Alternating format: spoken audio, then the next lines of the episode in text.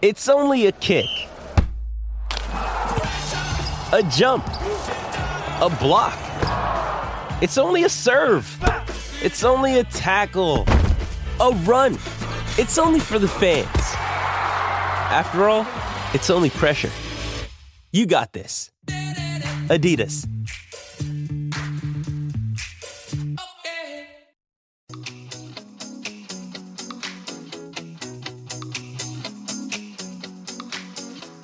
The Kogan Money Credit Card, a great value card with rewards and no annual fee.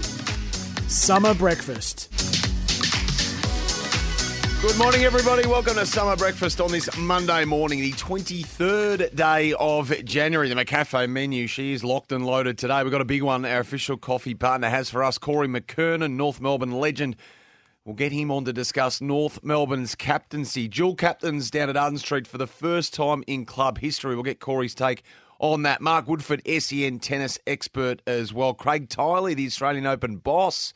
Plenty to talk to Craig about after the events of the last week and a bit. BP, SEN tennis commentator as well. So we've got Melbourne Park covered from every angle this morning. We'll get BP on about the events of last night as Stefanos Tsitsipas marches on. Questions without notice. And last fan standing today, thanks to Macca's, in an all-new time slot today, 7:20am. So note that time, 7:20am, different time, same prize potentially for you to go into the grand final on January 30 to win the tickets to India. SEN Breakfast is for the Kogan Money Credit Card, packed full of value.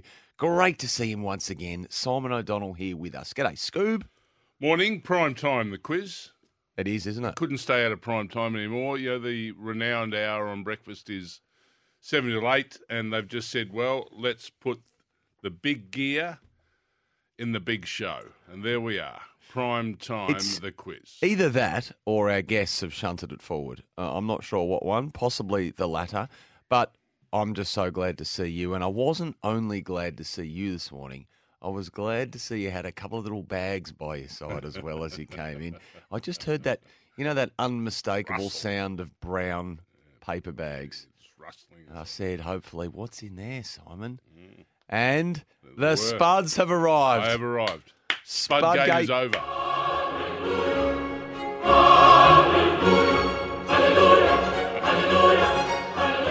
It's a beautiful moment, and geez, they look every bit as good as advertised. Well, I've been tasting the said product over the last few days since they've been harvested, and very pleased. Saturday night I did them. I cut them into smaller little portions, and I slid the top and put some garlic salt across them and some olive oil just to crunch them up. Oh, so I picked them up and they've just come straight unwashed from the earth. No, magnificent smell. Oh, they can smell that Kilmore soil. So,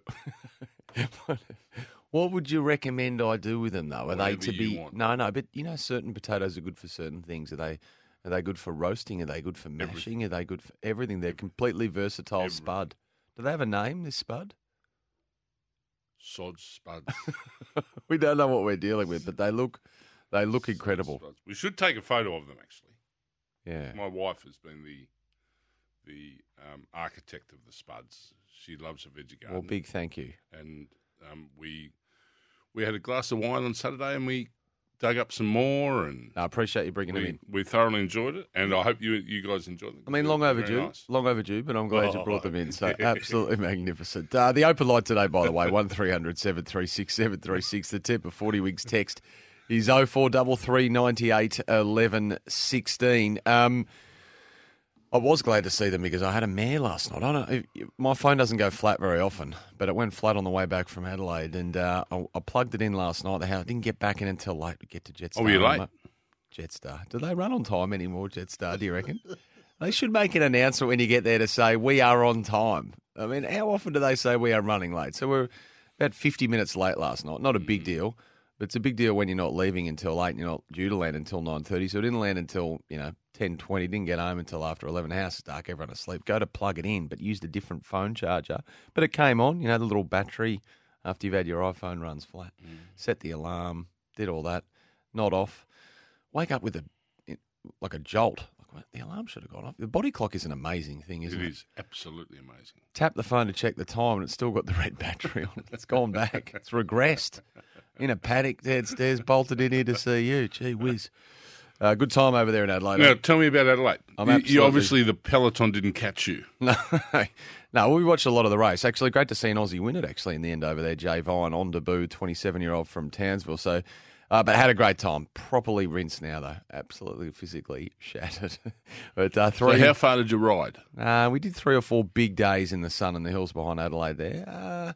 150, anywhere between 120 and 150 every day, and a couple of 1,000 metres of climbing. So we were pretty.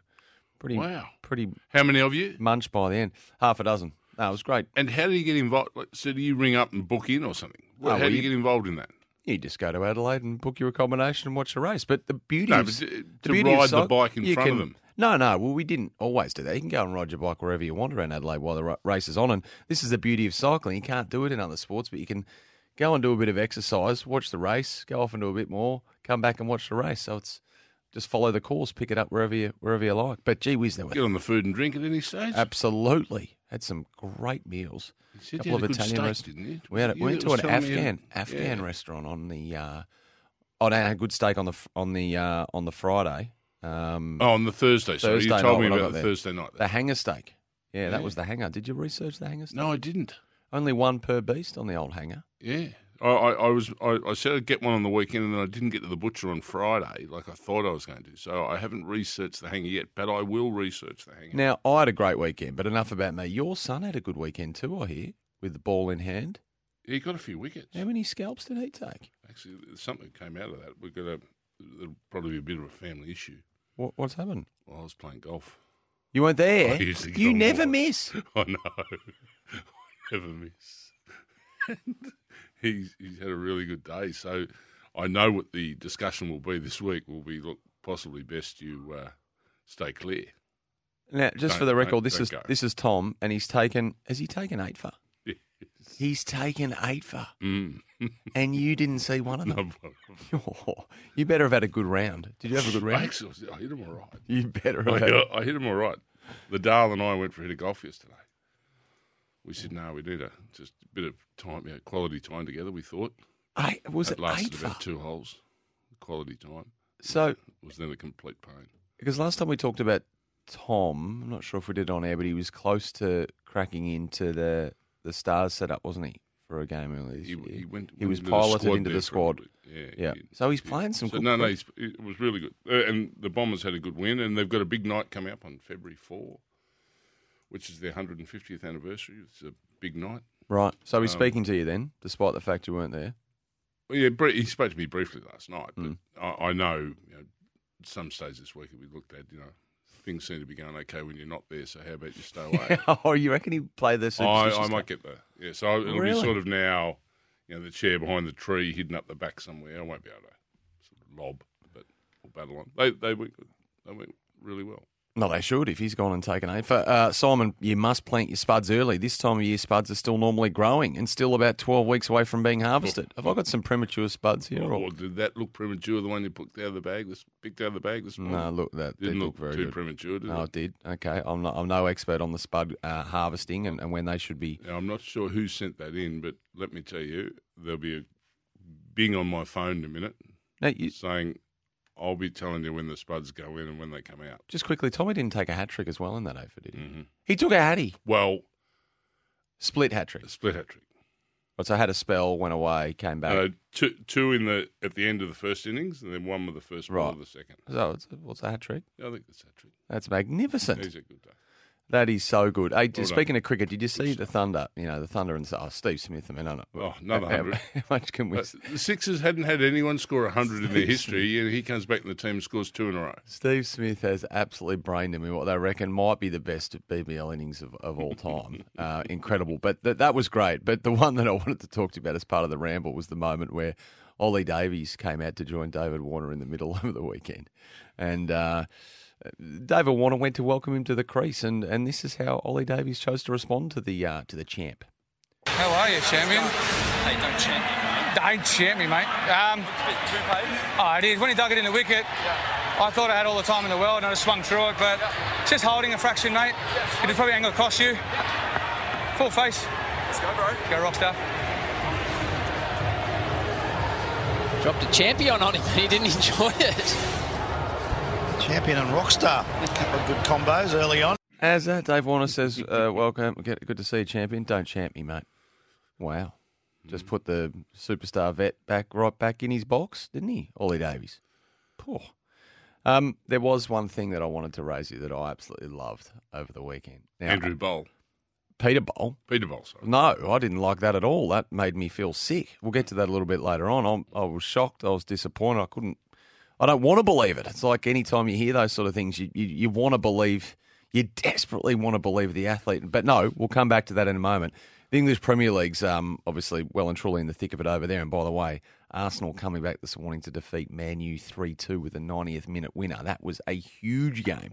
So the Gunners, they're not cracking yet, Scoob. And there were some other scores as well. Man City pumped Wolves. But Chelsea played Liverpool, another big rivalry up at Anfield. Now, a lot of listeners might remember the name John Terry. He was captain of England. He was captain of Chelsea. I think 715 odd games. 15 trophies, captain forever, the Jose Mourinho era, a legend of that club. But he'd always wanted to go and sit in the away end with the Chelsea supporters at big away games. So he went along and watched Chelsea play Anfield. He wore a disguise, like he pulled his mask up over the weekend to sneak into Anfield. And when the Chelsea supporters realised it was him, pandemonium broke out in the stands at Anfield, and they're chanting and singing. They're laced with profanity, which we can't play, but I thought that was magnificent. He's a club legend, going to a game with the rank and file, with a disguise, and just enjoying it. How good is that? You wouldn't see many AFL players doing that, would you? Go down behind the goals in the cheer squad. See, funny thing is, I reckon a lot of AFL players do it.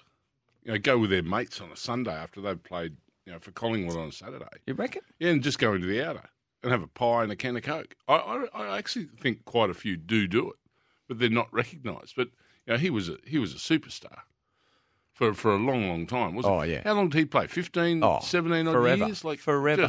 He started at West Ham. Yeah. Started at West Ham. Now his family absolutely, you know. Bloody's thicker than water is the same. We got rid of him from the Hammers. We didn't want him. But the family stayed aligned with the Hammers, even though he went and became a legend at Chelsea, so much so that he once scored against West Ham.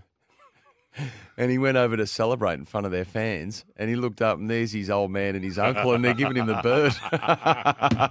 So their son scores, a proud moment. He looks up, and he sees his uncle just giving him a big fat bird. So I don't think they were going to deviate. Hammers update.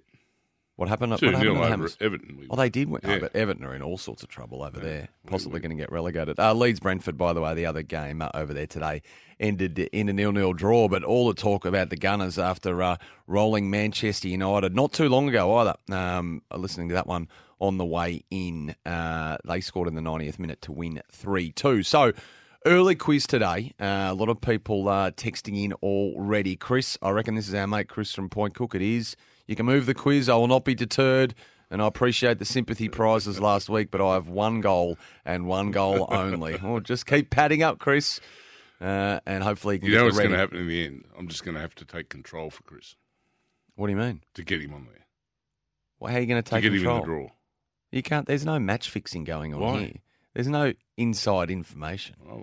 There's no Indian bookmaker or pitch reports being passed on. John the bookie's not involved here. Oh, I wouldn't be so sure. So if Chris is going to get it done, he's going to have to do it on his own steam. There's quite a bit of chatter going on in the underworld about this quiz and what I should or shouldn't be doing, and the negotiations are continuing. We're racing up to that January 30 grand final as well for last fan standing. That's for the whole box and ice. That is for the trip to India. That's not far away. It's only a week away. No. We've got another week of this. Together with Macca's, we're giving you and a mate the chance to win that trip to Delhi for the second test, Australia and India. It's in February and it's all thanks to Macca's. So each weekday, summer breakfast and later on with a pipe, 11 cricket questions. You've got to be the last fan standing after the 11th. And on that date, January the 30th, we'll have the final last fan standing quiz. So it's for flights for you and a mate to Delhi.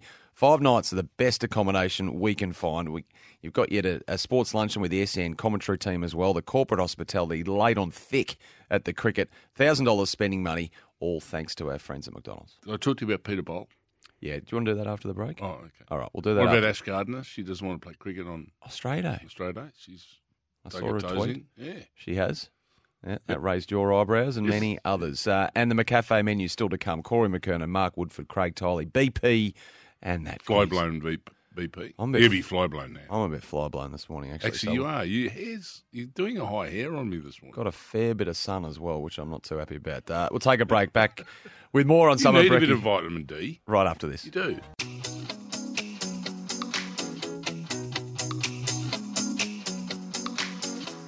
The Kogan Money Credit Card, a great value card with rewards and no annual fee. Summer breakfast. Hey, there was some other cricket heroics over the weekend. Someone sent a text in earlier to let us know about. It was Kramer up in Brisbane. Yeah, saw the story as well online. Jack Ginnivan made 100 playing for his old hometown Barkers Creek out near Castlemaine there. So he hit 118. The young Collingwood forward from 85 balls, 11 boundaries. And 7 sixes, although the pictures can be deceiving, but it looks as though they're playing on a postage stamp out there outside Barkers Creek. But still, it is amazing how many footballers go back and have hit over the summer and plunder some big scores, don't they? Mainly batters, not many bowlers. They don't let the bowlers bowl much. No. I don't mind the batters having a bat. Lloyd fancies himself with the ball. It was a bit of a quick off the long run as well. I think Matty Lloyd, I'll tell you, Jonathan Brown bowled with a bit of bowls with a bit of pace. Oh, yeah. Brendan Goddard bowled with a bit of pace. Did he? Yeah, in their day. BJ, pretty sharp. Word. But Jonathan Brown, good sharp. And lefty, if I remember rightly. He played the intimidation game, did he, as well, JB? Tried to. Well, I would think so. John's called in from Port Augusta. Welcome to you, John. Morning, fellas. Yeah, Nick Riewoldt was a pretty good cricketer too, wasn't he? Rui. Yeah, he's a good bat, Rui. Yeah, pretty good cricketer. What I've read in his autobiography and all the rest of it, All these guys, they're all the same, Johnny. They're good at everything. Well, that's right. Like, I'm a big Craig Bradley fan, being a Port man. Craig Bradley was, as you said, Simon, you played cricket with him a little bit in Victoria. But just are you blokes surprised that the likes of Mark Williams, Choco, and Gary Ayres haven't had other senior coaching jobs and all the rest of it? I'm pretty surprised. I don't know their stories intimately enough, John, to know how close they've come or what the situation has been for them individually that has seen that to not be the case. But certainly Mark Williams to not even be employed in the game for a long period of time at AFL level was a surprise. And Gary Ayres as well, as you say. But now it's funny how the currency changes. It only takes one club to really boost one's currency, doesn't it? So Melbourne have taken Choco on board, and he's said to be absolutely magnificent. Works with the younger players, works with the older players, builds relationships. Great on the bench for Simon Goodwin, a trusted figure there who's seen everything in the game. I'm not sure, Johnny. Maybe in the case of Mark, he was just sort of cut from a different cloth a bit, and maybe I'm not really can't answer that other than to say he's resume was very impressive, and his winning percentage very good, and he's a premiership coach at the end of the day. I think there's a bit of wokeness about appointing coaches. If you're not in that younger bracket and with all the right terminology, you start going out the door a bit. It does go in trends, doesn't it? Yeah, if there's a bit of hardcore about you that you need to speak firmly to someone, I think that's sort of frowned upon now, I find quite remarkable. Was he seen to be a raging disciplinarian? Like, he had that in him, but I thought he was always sort of... But I think you're falsely sort of tainted with it, if you like, because you're coming out of this era. I reckon Ross Lyon's just got away with it, but the modern coaching now and the there's it seems that there's hardly any room for that firmness with players, or a bit of that old style stuff. Clarko has that. Bevo would have that. Damien Hardwick would have that. But it's funny, he lost his job, and not sure if he wanted to take some time out from the game, and then he couldn't get back into the game. I'm really not sure, Johnny. But it's a question. It's long been a mystifying topic, that one. And Gary Azar was a senior coach for a long, long time. And they do love him at Melbourne. Absolutely. I love what he brings to the table at Melbourne. I think you can see him in warm-ups, and he's always out giving someone a hug and hand around their waist saying, you know, this and that. You know, he's a beauty. Scott's text in, I was waiting for this. Sorry for your loss over the weekend, Scoo, with Camilla Giorgi losing. Sets. I feel your pain. Yeah. No, straight sets. Gone. Bang. Meant to raise that with you. Yeah. Now, you mentioned Ash Gardner before the break. She called out over the weekend the decision by Cricket Australia to schedule an international women's game on January 26. Now, the Aussies have been playing Pakistan in the ODIs, of course, in the lead up to the World Cup in South Africa. Now they've got a three-match T20 international series starting on Tuesday. The second game in Hobart has been scheduled to take place on January 26, a decision that, quote-unquote, doesn't sit well with Ash Gardner, who, of course, is the reigning Belinda Clark medalist. So pretty handy cricketer. Very. She tweeted, as a proud Marawari woman and reflecting on what Jan 26 means to me and my people, it's a day of hurt and a day of mourning. My culture is something I hold close to my heart, something I'm always proud to speak about whenever asked. I'm also fortunate enough to play cricket for a living, which is something I dreamt of as a kid. Unfortunately, this year, the cricket team has been scheduled to play a game on the 26th of Jan, which certainly doesn't sit well with me as an individual, but also all the people I'm representing. But she said that she will still play, Scoob. She won't sit it out. I guess it was just her way of saying, you know, that matches should not be scheduled on January 26. I just don't think she should play. Sit it out. Yeah, sit it out. I mean, I think that's pretty simple, and you understand her thoughts, and she's entitled to those thoughts. But if they're as strong as you know, for her to say what she said, I don't think there's any harm in she says, look, I'm not going to play. Cricket Australia didn't schedule any Big Bash games on the 26th this year either. They haven't, and they're not going to, I don't think, refer to the day as Australia Day in any of their marketing or publicity around this women's T20 game in Hobart on Thursday. So anyway, we'll see where it lands. Yeah, but you're right. She was compelled enough to go out and on the record and tweet her thoughts on the day. She did over the weekend. The news headlines are upon us, but I do want to get to you about Peter Bol. What your initial reaction was, whether your believability percentage with it as well. And we'd love your involvement too out there on the Temper 40 Winks text, the consumer's choice winner. Temper mattresses, pillows and adjustable bases conforming to the exact shape of your body. No amount of coffee is going to be enough today, so I'm going to load up on a McCafe here while we get to Anna Pavlou with the headlines. Welcome back. A sports update for Toro. Above or below ground, you can count on Toro. I tell you what, the Stars just continuing to align for he's a fan favourite these days, Stefanos Tsitsipas. Scuba, a 5-set win over Jannik Sinner overnight. He was 2 sets up before Sinner won the next 2, came charging back.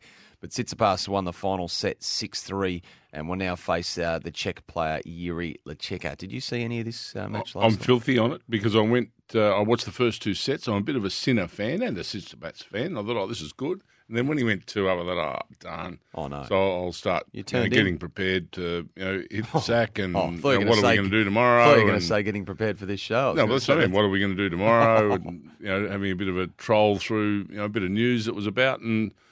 fell asleep eventually and got up during the night. That I better check just how that what Tsitsipas won that 3rd set and went 5. Yep. It's an absolute belter. I hope it's a belter for Alex De Minaur tonight as well. He's set to play Novak Djokovic in the 4th round. And I want to talk to Craig Tiley about the scheduling as well, because Andy Murray, very vocal, of course, over the weekend, and Novak Djokovic has come in behind him as well. Maybe less day matches to enable the night sessions to start just a fraction earlier, so we're not starting at 10:30, or that they don't bleed into the night session slot as well. Keeps them out of the nightclubs. The great Rod Laver was there to witness it all last night as well. So it's a good opportunity for Tsitsipas, Scoop, because Rafa's out, Daniil Medvedev's out. They were in his half of the draw. So the highest seed left in his pathway to the final, Stefanos, is the 18th seed from Poland, Karen Khachanov. So good opportunity for him. But the way this Australian Open's been going, who would know? And best of luck to the Demon tonight. Ash Gardner, we spoke about, says playing cricket on January 26 doesn't sit well with her, stating it's a day of hurt for Indigenous people. Australia's T20 series against Pakistan does begin tomorrow after they wrapped up. By the way, I mentioned that ODI series. They won that series 3-0, a clean sweep. Beth Mooney scoring her third ODI century on Saturday, a career-best 133, Scuba. Yep, talking of high scores, Beth Mooney got one, so did the Perth Scorchers and the Renegades, come think of it. Both sides 200-plus, but the Perth Scorchers, they got there in the end by 10 runs, securing top spot on the ladder, of course. Cam Bancroft is in good form, 95. Aaron Finch, 76, not out in the chase, but the Renegades fell desperately short, just 10 runs. I didn't see this. What happened to David Mooney, the Renegades' quick? His spell in the first innings, he bowled a second over, I think I read. It lasted four deliveries yesterday. He was forced out of the attack for bowling a couple of beamers. Mm. A couple of nasty full tosses. One, you get a warning. Two, out. That's it. I'm assuming they slipped out of his hand. He might have been a bit sweaty. So, yeah. I don't think he didn't like the bloke at the other end. Well, he didn't like the bloke at the other end, but not that much. As per cricket laws, a bowler can be taken out of the attack if they send down two deliveries above waist height, which an umpire believes is dangerous for the batter. Yeah. You fond of a beamer in your day? Send a couple down? If needed.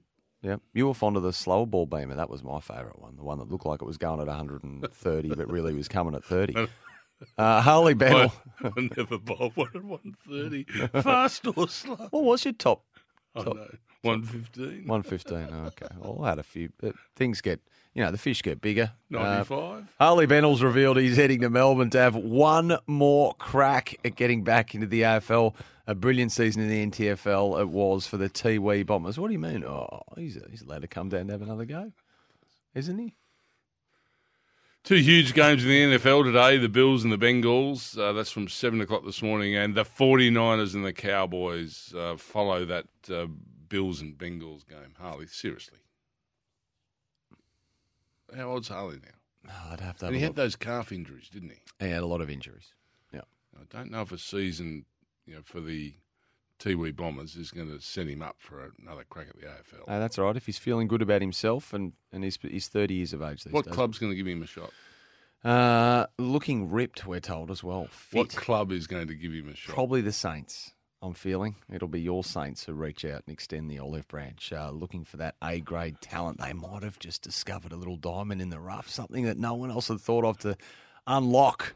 I wish Harley well, but his record doesn't speak too highly about a comeback.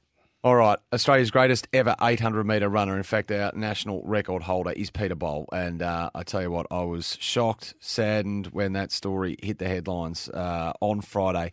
He says, though, after testing positive for EPO, the A sample, by the way, he believes he's the victim of a flawed and unfair anti-doping system. He has pleaded his innocence multiple times in the days since via a statement, interviews with the Herald Sun and the like, asking people not to rush to judge him.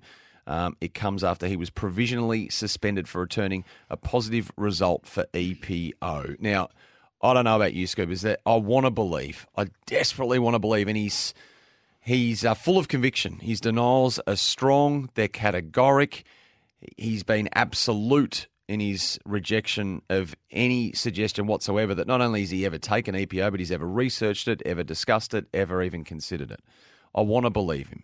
But has an athlete ever put their hand up straight away and said, you got me? That's my fear. Mm. And I'm sure a lot of people's fears this morning. Am I reading a bit too much into it? Because those statements I read. So for him to have a reading of this in this manner or of this manner, would another source have to inject? Okay, so the only way EPO... So it's a naturally occurring, secreted in the kidneys. Everyone has it. It's a naturally occurring event in the body, if you like. Mm-hmm. But at this level... Well, they're actually said to be borderline, the positive, the A sample, from what I've read. Yeah, I've read that too. Only what's reported. That was a borderline. It wasn't a high read. Marginal. So could it have been naturally occurring? The only way EPO otherwise gets into the body is via a syringe, is via an injection. So that's why... He says, I know for sure. So he wouldn't have had, I'm just looking at the plea that he's putting in front of us that he hasn't researched it and he handed over his phone, et cetera, et cetera. Well, he probably didn't have to research it. He said, I know for sure I've never done any needles or injected anything, not even thought about taking performance-enhancing drugs, let alone injecting it. I think that was the story we did with Scotty Gullen at the Herald Sun. He's obviously asked for the B sample, which, to be honest, can't come quick enough. I think that's probably 3 to 4 weeks away. The hope is it comes back negative, which would obviously make it all go away, apart from the mud that would stick to him and his reputation, which you've got to admit would still be significant. But at least it would mean his career isn't completely blown to smithereens. But that is... I don't know how many times that has happened where the B sample's exonerated. It wouldn't be many. It would be a rare event. And I don't know if we can go with the flawed testing system either. The testing system has been around for a while. So I'm with you. Fingers crossed that the career continues, but we've just got to wait it out. Totally.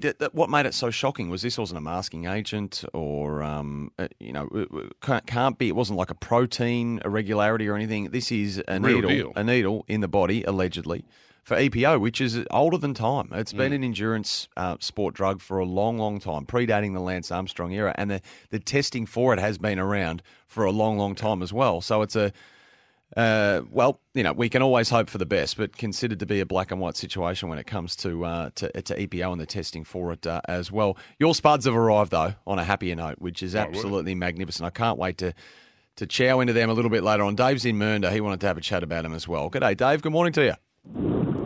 Yeah, g'day, Sammy. I just wanted to check with the tour down under and how you went travelling, putting those potatoes with the cycle crew that you had there. Oh, well, Dave, I only got the Spuds when I got back this morning from Scoob, which is great because I need to top up on the carbs. To be honest, I'm a bit depleted after a couple of big days in the saddle. So Scoob's potatoes won't last long at my household, but loved it in Adelaide. I'm a convert. I love the city of Adelaide. Geez, it's easy to get around over there, Dave. Brilliant.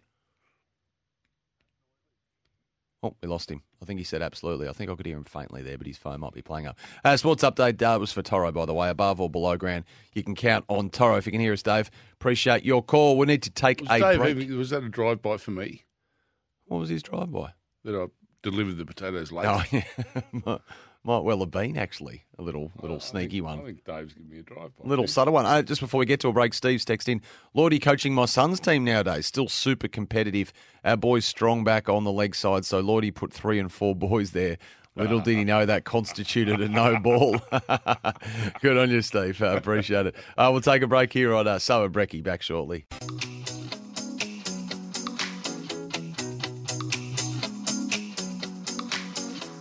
The Kogan Money Credit Card, a great value card with rewards and no annual fee. Summer breakfast. Should have mentioned on the Toro Sports Update as well, Arsenal 3, Manchester United 2 in the English Premier League. A lot of text coming through, some happy Gunners fans out there at the moment. Scoob, you had your head down in potato recipes down there. You found any good ones there? What are you on there? Taste.com.au? No, taste.com.au. Some ripping recipes. What are you leaning towards? What was there's a potato bake if you want to go that way, but the traditional ones where you just put those little slots in the top of the potatoes, and put a bit of honey through them. So honey. I put a bit of garlic and olive oil there on Saturday night, but a bit of honey through them, and then that glazes over the potato and roast them in that. Yeah, fantastic! Some great recipes. Jeez, have you ever tried to get a taxi home from the tennis before? Late night tennis match? It is a nightmare. It is difficult. Jannik, you're the driver. It's a lot of... well, they're threatening to boycott fares to and from the Australian Open at the moment. There's reports out there that they're unhappy about safety compliance checks. So authorities have been briefed on a series of text messages I'm reading in there. Do you get in the back or the front when your driver arrives? Do you get in the back or the front? I mix it up a bit, to be honest. Yeah. Depends if I need to borrow his phone charger or not.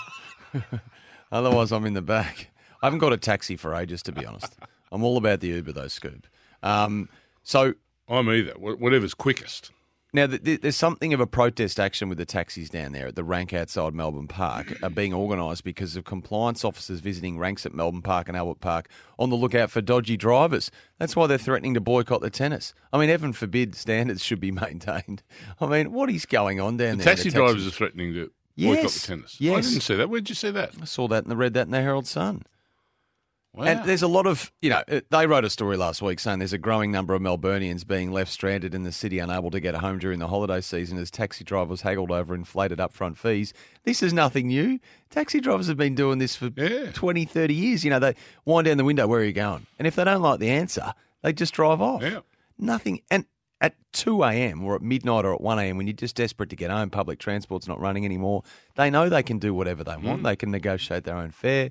You know, women on their own who are worried about safety, who just want to get home. To be honest, it's disgraceful. And they wonder why Uber has shot past them as well for ease of use. But the rank there at Melbourne Park can be a mess after those late-night sessions. So that's all the talk at the moment.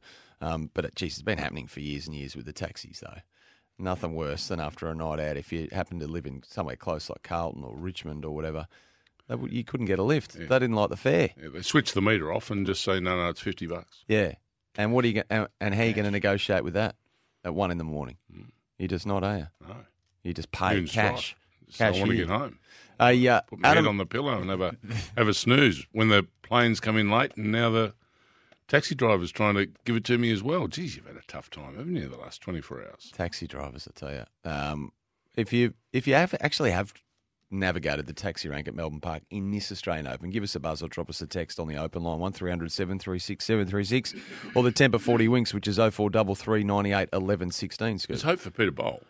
Sam Solomon. I just read Adam's text. Yeah, I forgot that. Had a positive A sample, and his B sample came back negative. And was cleared, of course. Yeah, cleared. Boom. There will be an element, and unfortunately, even if that is, and hopefully that is the case for Peter Bol, but geez, mud's going to stick. There's going to be people that still think the worst of him, which if that's the case, and he does follow the Sam Solomon path, then you do have some sympathy, because he's been shortlisted for the Australian Young Australian of the Year as well. We got the West Australian nomination. Safe to say that probably won't be happening now. No, he won't be winning that now. Definitely won't be winning it now. No, that B sample probably a month away, we reckon. Yeah. So it's going to be a horrible wait for Peter Bol and his family and his support team. Australia's best ever 800-metre runner, who had such a groundswell of support behind him, didn't he? Right, we'll take a break here on Summer Brekkie. The weather update, Powercor network upgrades in Ballarat this month. 18 degrees, headed for a top of 26. Actually, before we do, Steve's called in from Bulla on the taxis, which a lot of people have found issue with in and around the tennis during this Australian Open. Welcome, Steve. Good morning, gents. Look, it's not so much for the tennis, but I live right near the airport, Melbourne Airport. So when you come off at a plane, you try to get a taxi, hey, and they look at you like you got the plague. And we say to them, look, we'll make it work. And they do, and we'll make it work your while. And then I've had one bloke go. The bloke running the taxis goes, look, if you take him home, I've got your number. You can come back to the start of the rank. And then we normally give him a bit of a tip anyway, because I understand saying drivers up the road, but like, you know, when you get off the plane, I remember once I got off the plane, I had all the kids and everything. They wouldn't come near us. So how far away from the airport would you be, Steve, in the car? How long? In the car, about five minutes. God, because those taxi drivers at the airport, they've been waiting in the rank, in their turn for 3 hours. Yeah, and they'll look around, they'll see 400 cabs behind them waiting. They'll have to go back at the end of that queue. So they're thinking to Steve, you know, any danger of, you know, something? Jeez, they wanted him a rabbit. They want him a rabbit, not a bulla. No, quite right, yeah. I want to go to Beaumaris. And a bulla, Mount Bulla. Good on you, Steve. Oh, appreciate you calling it, and I'll sympathise with you too, because that's a horrible thing that you're just going to have to keep the conversation. You have to keep having. It's one roundabout away, Buller. Jeez. One roundabout. Righto, we'll take a break. Back on Summer Brekkie right after this.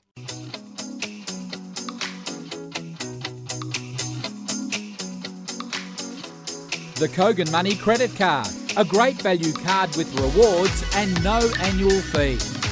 Summer Breakfast.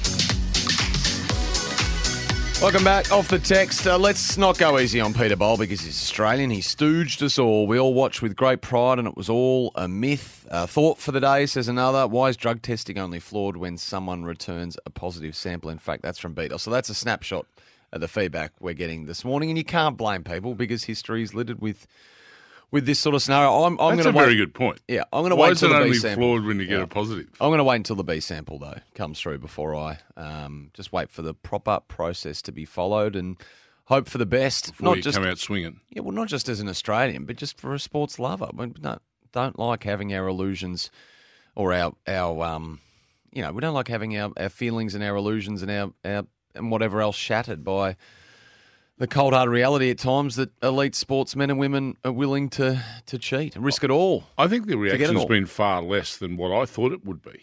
I think it's outright shock, isn't it? I'm shocked. I think people are just sort of, oh, okay. Mm. Yeah, they think it's puff. You know, and that's the old days of we're all clean here. You know, they're gone. That's sad in itself, isn't it? That's sad in itself. Our sporting public, you know, they half expect these things to happen. Can we talk North Melbourne dual captains out of the break? We can talk whatever you want, mate. You've had a tough few days. You've been on the bike. You've been out there amongst the elements. Let's do what you want. We'll do it after this.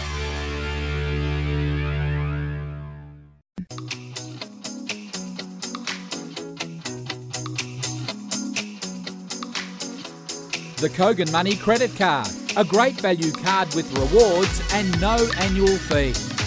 Summer Breakfast.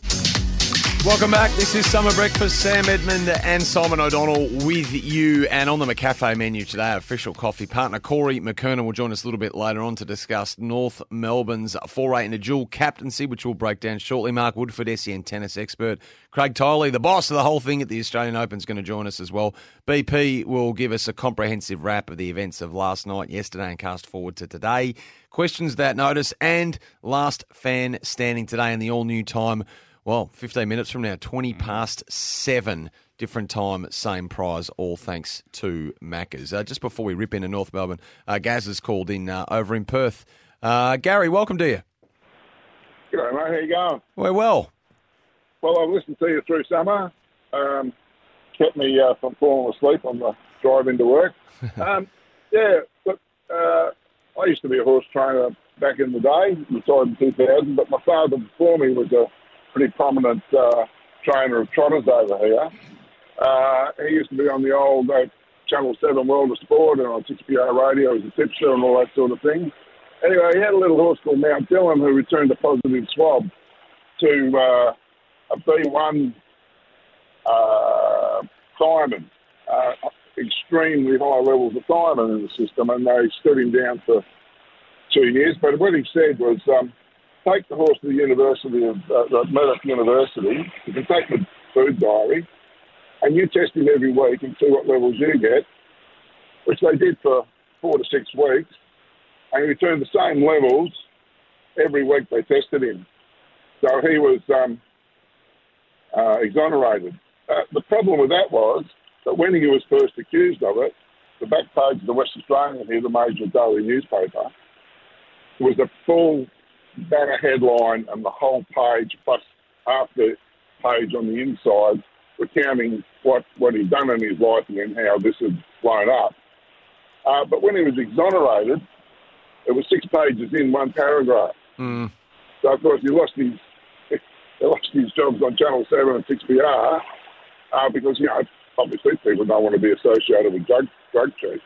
But Dad trained for over 35 years and me the same, and not one positive swab except for this little fiasco.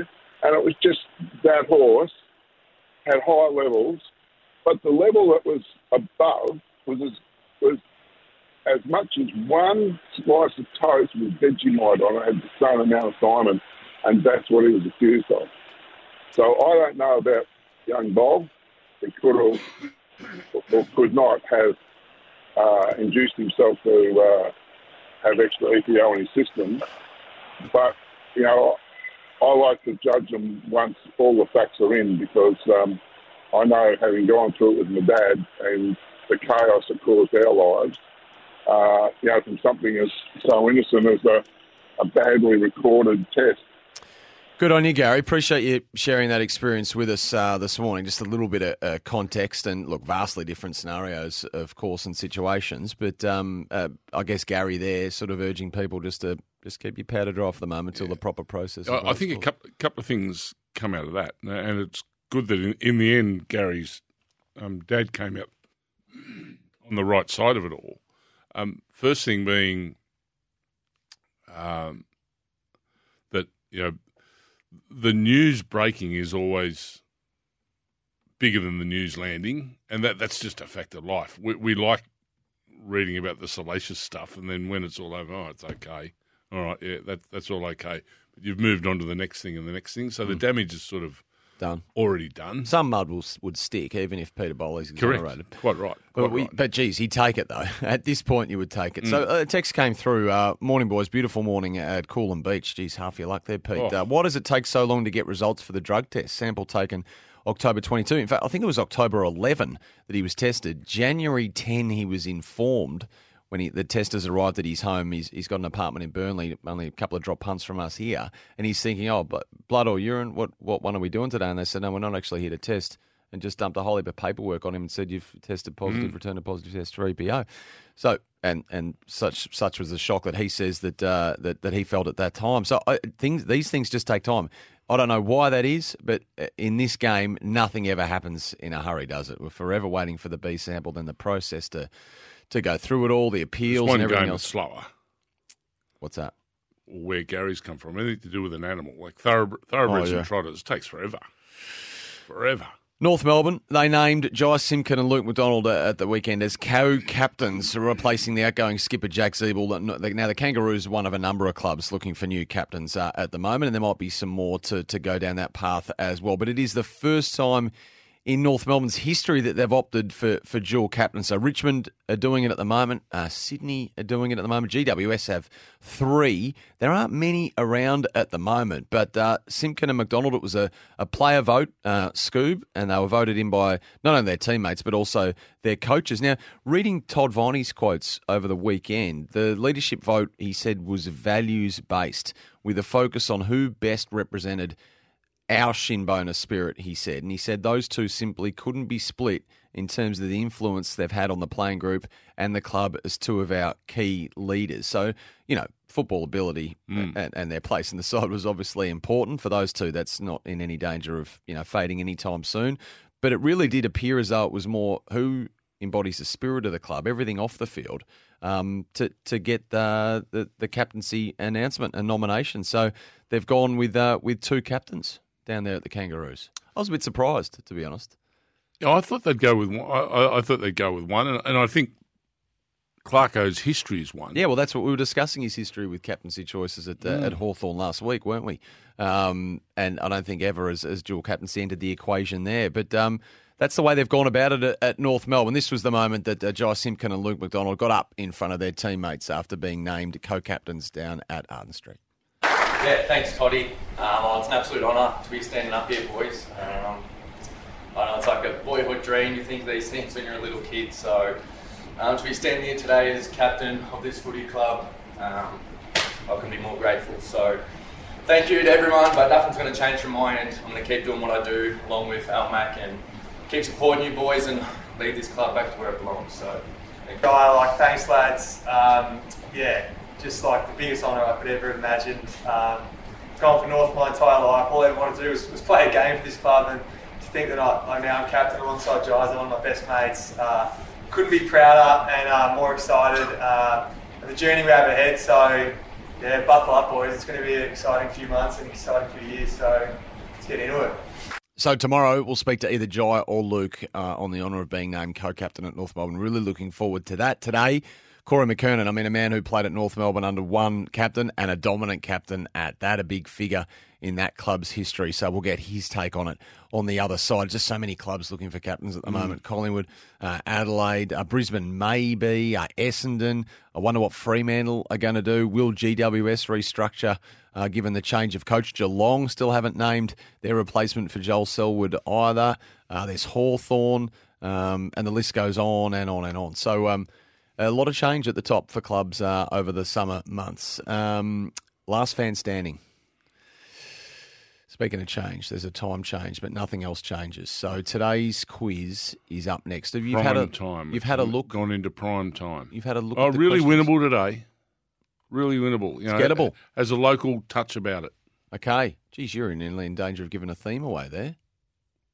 Don't do that. 1300 736 736 now. Is the time, because we're going to play Last Fan Standing. That wasn't a theme. You were close to giving away a theme. You said it was local flavour. So degree of difficulty out of 10, by the way, which I like to ask you. 6.5 to 7.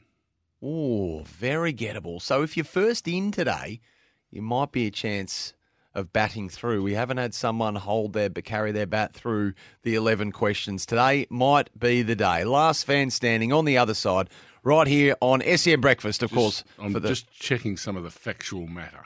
Okay, we'll make sure you do that. You've been impeccable, and so has Brooksy so far. Matty for his cameo. We're here for the Kogan Money Credit Card, packed full of value.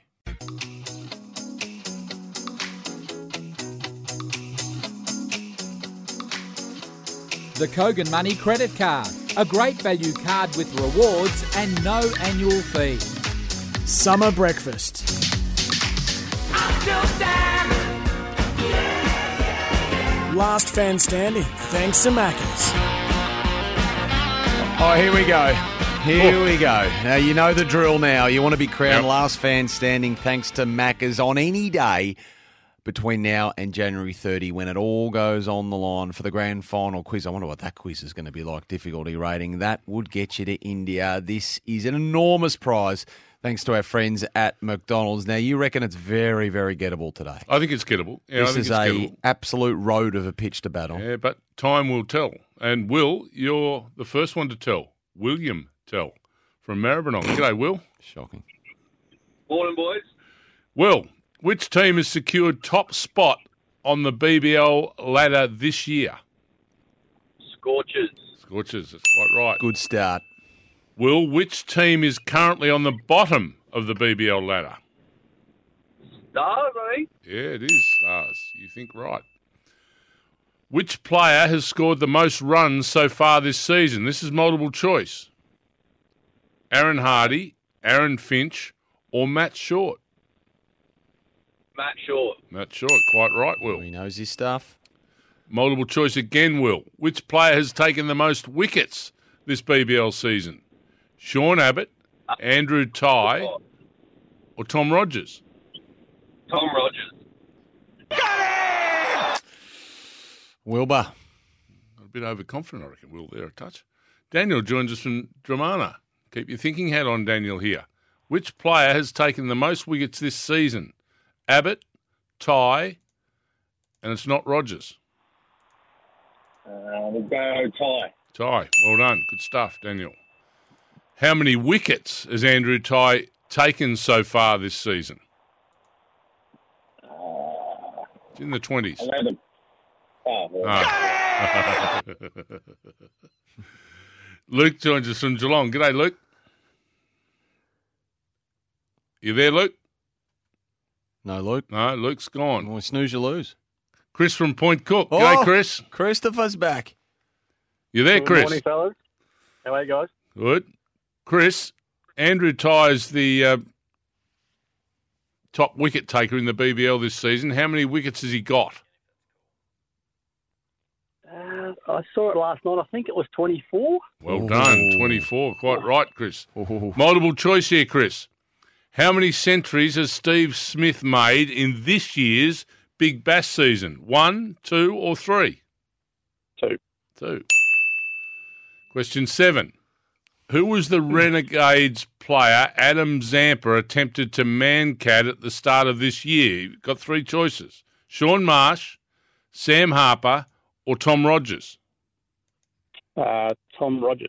Tom Rodgers, Chris. Well done. Could this be the morning? Chris, how many 50s has Cam Bancroft made this season? 4, 5, or 6? 4, 5, or 6. Going for a stab. Get your Bill Laurie ready. I'm going to go with 5. Oh. 3 to go. Which Brisbane Heat player caused controversy for a catch he took? We ended up outside the rope, but jumped to throw the ball back into play before completing the catch. Brisbane. Are you going to roll back some options there, Scoob? Brisbane, no, I'm not going to. This was a big, big talking point at the time, to be fair. It was way out of the field of play. Yeah, I do recall the catch. I just can't recall the player. Oh, well. Have a dash. Stab at it. Nah, I've gone blank. Oh, no. All right, well, Chris, thank you, Chris. We'll speak to you again soon. Peter joins us from St Andrews Beach. G'day, Peter. Who was the Brisbane Heat player that took that controversial catch outside the rope, threw it up in the air, back into play, all that sort of stuff? NMI. Gotcha. Thank you. Thank you, Peter. Daniel George is from Shepparton. G'day, Daniel. Morning, boys. Daniel, that Brisbane Heat player that took the controversial catch, jumped up outside the rope, threw it back into the field of play. Who was that? Michael Nessa. Michael Nessa, exactly. Question 10. Now, to the nearest metre, how far did Bo Webster's six travel against the Hurricanes? 100 metres, 102 metres, or 106 metres? 106. Got it! Aaron joins us from Sky. G'day, Aaron. Hey, mate. Bo Webster's six at the MCG against the Hurricanes. Yeah. Did it go 100 metres or 102 metres? Oh, I'll say 102. Well done. 102 is correct. Last question, Aaron. Name the two sides that haven't won a BBL title. The two teams that haven't won a BBL title. Haven't won. It's two of them. Haven't won. I'll say the Melbourne Stars. That's one of them. Who have not won a title. Quick. The Brisbane Heat. No, not the Brisbane Heat. Matt joins us in Greenvale. Lot on this, Matt. We already know one side that hasn't won a BBL title. That's the Melbourne Stars. Who's the other? Go the Hurricanes. Go the Hurricanes, he's Matt. You're in it to win it. Another Bradbury. It's amazing how many times it comes to pass. And on the last or second last question, someone scoops in. Matty, well done to you. You've been shortlisted. You're into the grand final on January 30 for the ultimate last fan standing, all thanks to Macca's, the flights, the premium five-star accommodation, all the corporate hospitality, $1,000 spending money as well for the second test in Delhi, Australia and India. Cannot wait for that. There'll be another chance to win across the day with the pipe and again tomorrow with us. It's last fan standing, all thanks to McDonald's. Well done to you, Matty. Commiserations to Chris from Point Cook. Poor bugger, fell short again. And everyone else who took part this morning. Actually, just while that was happening on the subject of the BBL, Robin Inverloch texted in as well, Scuba. Shout out to the Renegades this season. They may not be the best team in it, but they are a fighting unit that give themselves a chance. Nice turnaround after the past few seasons where they've been just rooted to the bottom of the table. They have shown some fighting spirit this year, haven't they? And had their moments too. So you never know in the Big Bash and the T20 format. Throw your hat in the ring come the pointy end of the season. Just a stroke of fortune. And they need little Sammy Harper to catch fire again. Don't be intimidated by the Scorchers and the Sixers sitting up there and thinking they've got the plum spots. That's right. They're there to be knocked over, Sam. That's exactly That's what we're here for. We're here to win silverware. We're not here to be everyone's best mate. Now, in the last ad We want silverware, Sam. Sorry, I reckon at about 6:45, Brooksy said, I've got another hot air balloon sighting outside. Yeah. And the last time he said that, it crash landed safely. So when we saw this one and it was looking like it was coming in a little bit low, it had branding of another radio station, looking quite low, red and white. We thought, well, we'll keep an eye on this one. An FM one. And then it got an FM one. Then it got lower again. Because I don't think this isn't a natural flight path here at SEN. Where we see them coming in low, we worry. And lo and behold, a text has come in from Michael. Boys, another hot air balloon crash landing in the tram track in Middle Park next to MSAC. Goodness me. I hope, in all seriousness, that has doesn't have some sort of serious connotations attached to it. But crash landing next to MSAC on the tram tracks at Middle Park, latest in our hot air balloon diaries, if you like, Scoob, which have been, fuller than we would have liked. Well, we're in a good spot to capture the activity of the balloons, aren't we? I think this is a thing. They take off sort of over near the beach there and they generally don't even make it to us. If we see them coming in there over Middle Park, sort of where we are here on the fringes of South Bank and South Melbourne, then we know that there's going to be trouble. You wouldn't get anyone for quids, would you? You would not get anyone for quids. Hey, a big thanks also to Keith from Burwood, who obviously knows his Hawks really well, and he's absolutely correct. Forgot to mention this. When we're talking about history of Alistair Clarkson's choices of captains. Mm-hmm. Back in the day, Sam Mitchell, Luke Hodge were recommended to the board as dual captains when Clarkson was coach. That's how it initially started in the lead up to the 2008 season. Now, the players voted for it. Some of the coaches voted for it. But Jeff Kennett's board vetoed the co-captains. And you remember the now famous quote. He said that he believes you can only have one captain of the ship. So that was Jeff Kennett's philosophy, his mandate at the time. And you're absolutely right, Keith. Appreciate you texting in. So only one captain of the ship. Clarkson wasn't phased. They went with one captain, and that was that. Yeah. So there you go. Okay. So obviously the North Melbourne board has approved the dual captaincy model at North Melbourne. It will be Jai Simkin, Luke McDonald, and we'll have a chat to one of those boys at this time tomorrow. Do you think Clark will be ringing Jeff going, no. No, I don't think those two would be speaking a heck of a lot, to be honest, at the moment. Just a guess, given everything that has gone on. Get involved on the Temper 40 Winks text. You can get your unique bed match profile and find the right bed for you. 40 Winks. They are serious about sleep. Scoob, we've got a lot of tennis to get through today, and I know you are enjoying the Australian Open. We've got Mark Woodford, SEN's very own, of course. We might get Mark's take on Alex De Minaur and his upcoming match against Novak Djokovic. That is highly anticipated. Craig Tiley will cast the net wide with him, the Australian Open boss. There's a lot to get to Craig about. BP will run the rule over last night and preview today as well. SEN tennis commentator. And we've still got some questions of that notice to come. And Corey McKernan as well on North Melbourne's captaincy. One of the good Cincinnati guys. 14, Buffalo 0 in the snow. Have a look at that for a side. Unbelievable. Packed house, snow. You pay your hard-earned to go and watch them, and they are serious fans, aren't they? Because that is seriously cold over there. Getting to the pointy end of the NFL season, of course, isn't it? Righto. We'll take a break for the news headlines. Anna Pavlou has got those shortly, Scoob, and plenty more to get through on Summer Breakfast. Going to be a busy fly-blown. You reckon he would be by now? No. A busy night. There's another man who doesn't sleep down there, and it's Craig Tiley, famously, who doesn't sleep. I think he did in his native South Africa. For different reasons. But he did military training, conscription in South Africa, and they reckon it's part of that. That old training comes back into CT. What are you talking about? Well, he doesn't sleep during the tennis. And they reckon for 2 weeks? Barely. Oh, you've got to have sleep. Like a couple of hours a night, I reckon. That's it. Maximum. You're saying he thinks he's in the jungle at war. It's become the stuff of legend, apparently. Can't be so. Doesn't sleep. Sleeps minimally. Well, you said doesn't sleep. Well, by comparison to what you're snoring away at catching flies up there in Kilmore, getting you 10 hours a night. Hang on, I'll take the spuds back in a minute. I hope you start. Don't be calling me a peanut and Nick naming me things this morning. Bag goes straight back up the highway. Wouldn't put it past you taking them back, to be honest. We'll get to the newsroom without a Pavlou. We'll be back in a moment.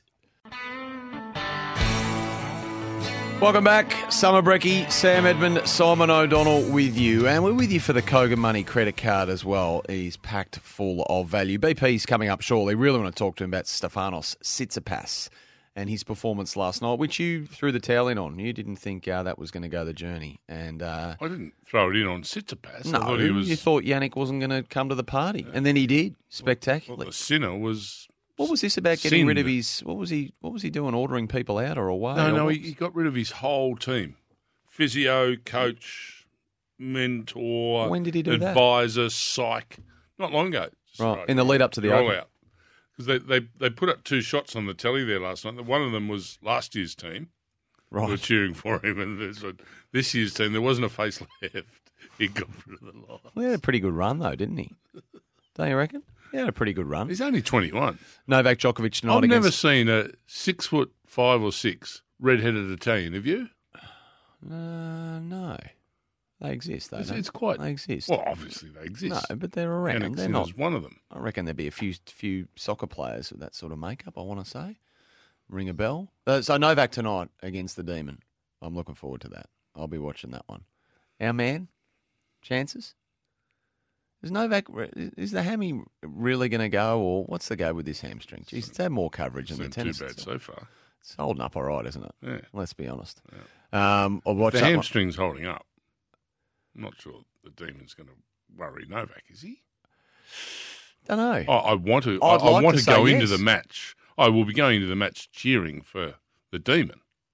Had a good lead in. Been in some really good form. So I hope he's going to ask some serious questions of Novak Djokovic, who remains Maine's the front runner, doesn't he? And the bar setter. Alexi Poprin was interesting. Yeah. What about the letdown after a match? You can understand it, though. I certainly can, and that was especially what I wanted to talk about. Yeah. I learnt from an old horse trainer, when you see a horse run out of its skin, 99 times out of 100 won't do it its next run because it's used everything up. It was such a high. And I reckon he was the same thing when he beat the American Smith, was it? Who was the American he beat? Fritz. Who did he roll? Taylor Fritz. He rolled Taylor Fritz, the 8th seed. I reckon he was so up that it was hard to then get up again. He thought he was up, but he wasn't up. Because he was unseeded then, the bloke that beat him. Yeah, he was. Yeah, well, because he beat the 8th seed, the draw opened up for Popper. He was going to get the easy matches that Taylor Fritz was going to get. Easy, quote unquote.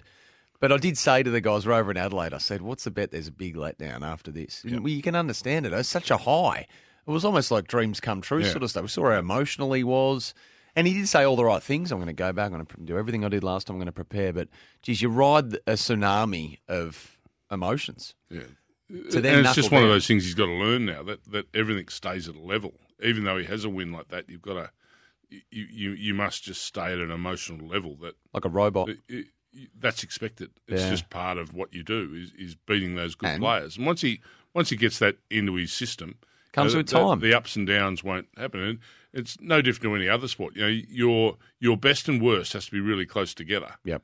That suddenly is when you start getting that successful tag around you. I noticed Novak Djokovic has come in behind Andy Murray as well in regards to the late night matches, the early morning match finishes that we've been getting at the Australian Open.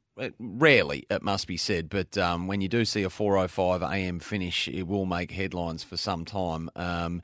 There's been some other early morning finishes as well. So we'll speak to Craig Tiley about that. Just with Novak due to play the Demon tonight, you do hope that it's not going to be repeated again and the day sessions don't bleed into the night. And then we have a 5-setter and then next thing you know, we're well and truly past midnight. You can see the first ever Australian Paddle Open at AO 2023 as well. That's the newest racket sport with the off-the-wall energy. And if you're keen on playing tennis after watching it, hire a tennis court at play.tennis.com.au. It's Tennis Court Hire. No membership, no worries.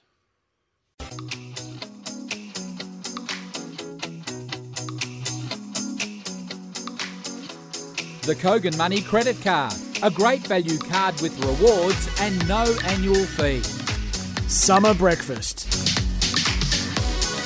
So many talking points and narratives forming and have formed during the Australian Open. It's hard to know where to start. I feel like I say the same thing every time we speak to this man, but great to have him on the line. Plenty to talk about with Brett Phillips, our SEN tennis guru, all thanks to the all-electric Kia EV6 GT supercar. BP, top of the morning to you. Good morning, gents. 1 week down and, a big second week to come. Oh, well, before we review, maybe let's do a little bit of previewing because as far as we're concerned, we're invested in the Demon and Deminaur up against the Joker tonight. Really looking forward to it. The Joker, all the talk about the hamstring, but his credentials need no further explanation. And we're really liking the form of De Minaur in the lead-in and what he's offered so far, BP. How do you assess it? Yeah, well, we do, absolutely. I reckon the conversation around the office, the drip tray today, Sam, would be, gee, we'd love him to win tonight. Do we genuinely believe he can win hand on heart? It feels like it's a huge mountain for Alex to climb, and this is where he's trying to get to, taking one of the big guys down, being able to get to, a regular quarterfinal in a slam rather than just being that third, fourth round guy.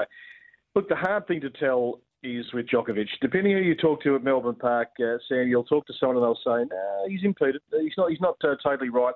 You'll ask the next person and they just scoff. And they say, come on, he's done this before, feigning injury, bit of drama out on the court. He shows all this emotion.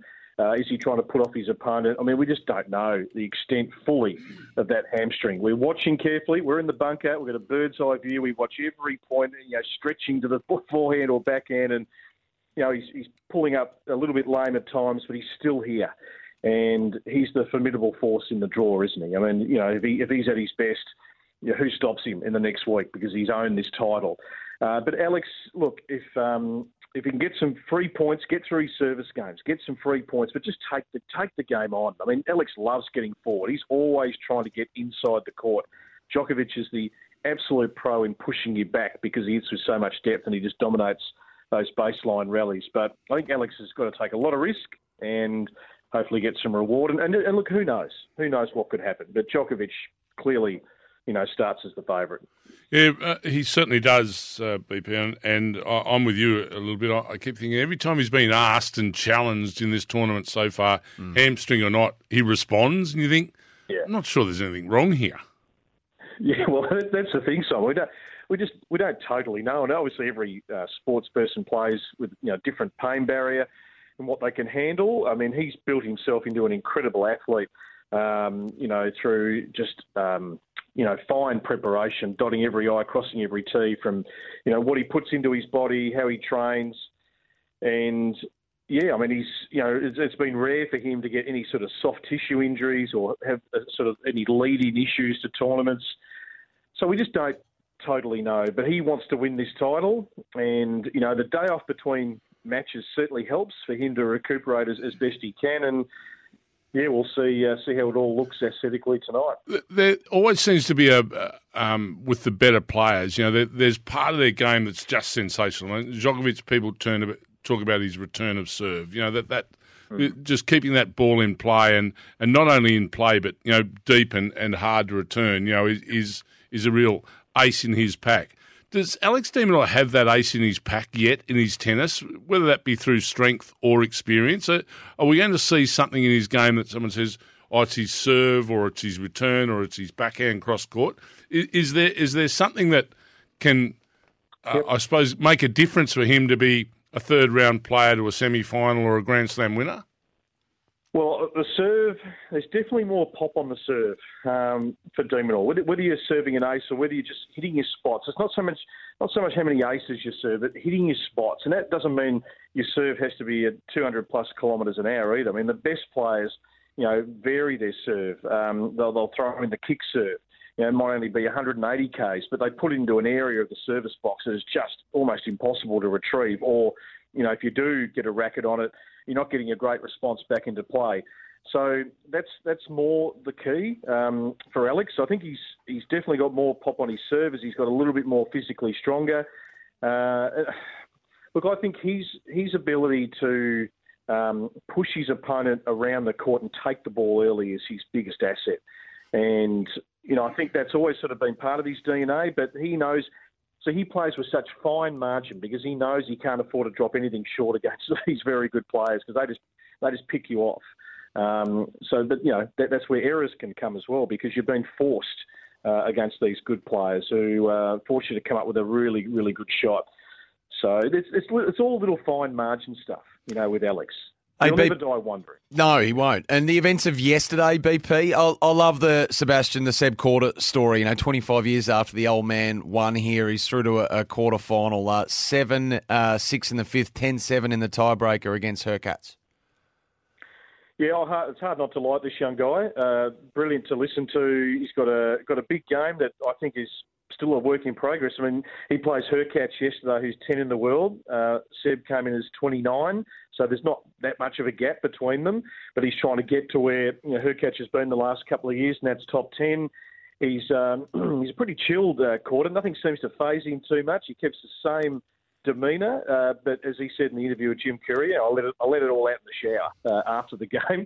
I don't know if he needs to get too excited because the man coaching him, Radek Stepanek, the former world number 8, who the cameras are on the whole game, and Radek's showing all the emotion. And I thought he was going to get the worm out at one stage yesterday, which was his trademark back in the day. But Radek used to be a great volleyer, and that's what they're trying to do with Korda now, saying, you've got this big wingspan, get in. You've got to be the all-court player, which, Tsitsipas is... become. He's been the leader of that next-gen pack as that all-court player, and if you can get in and get to the net and close out points, you've got a big advantage. So, yeah, Khachanov, Korda, that's a really good quarter-final that I think has got some distance in that match as well. Yeah, and in the women, Iga Swiatek, she's gone.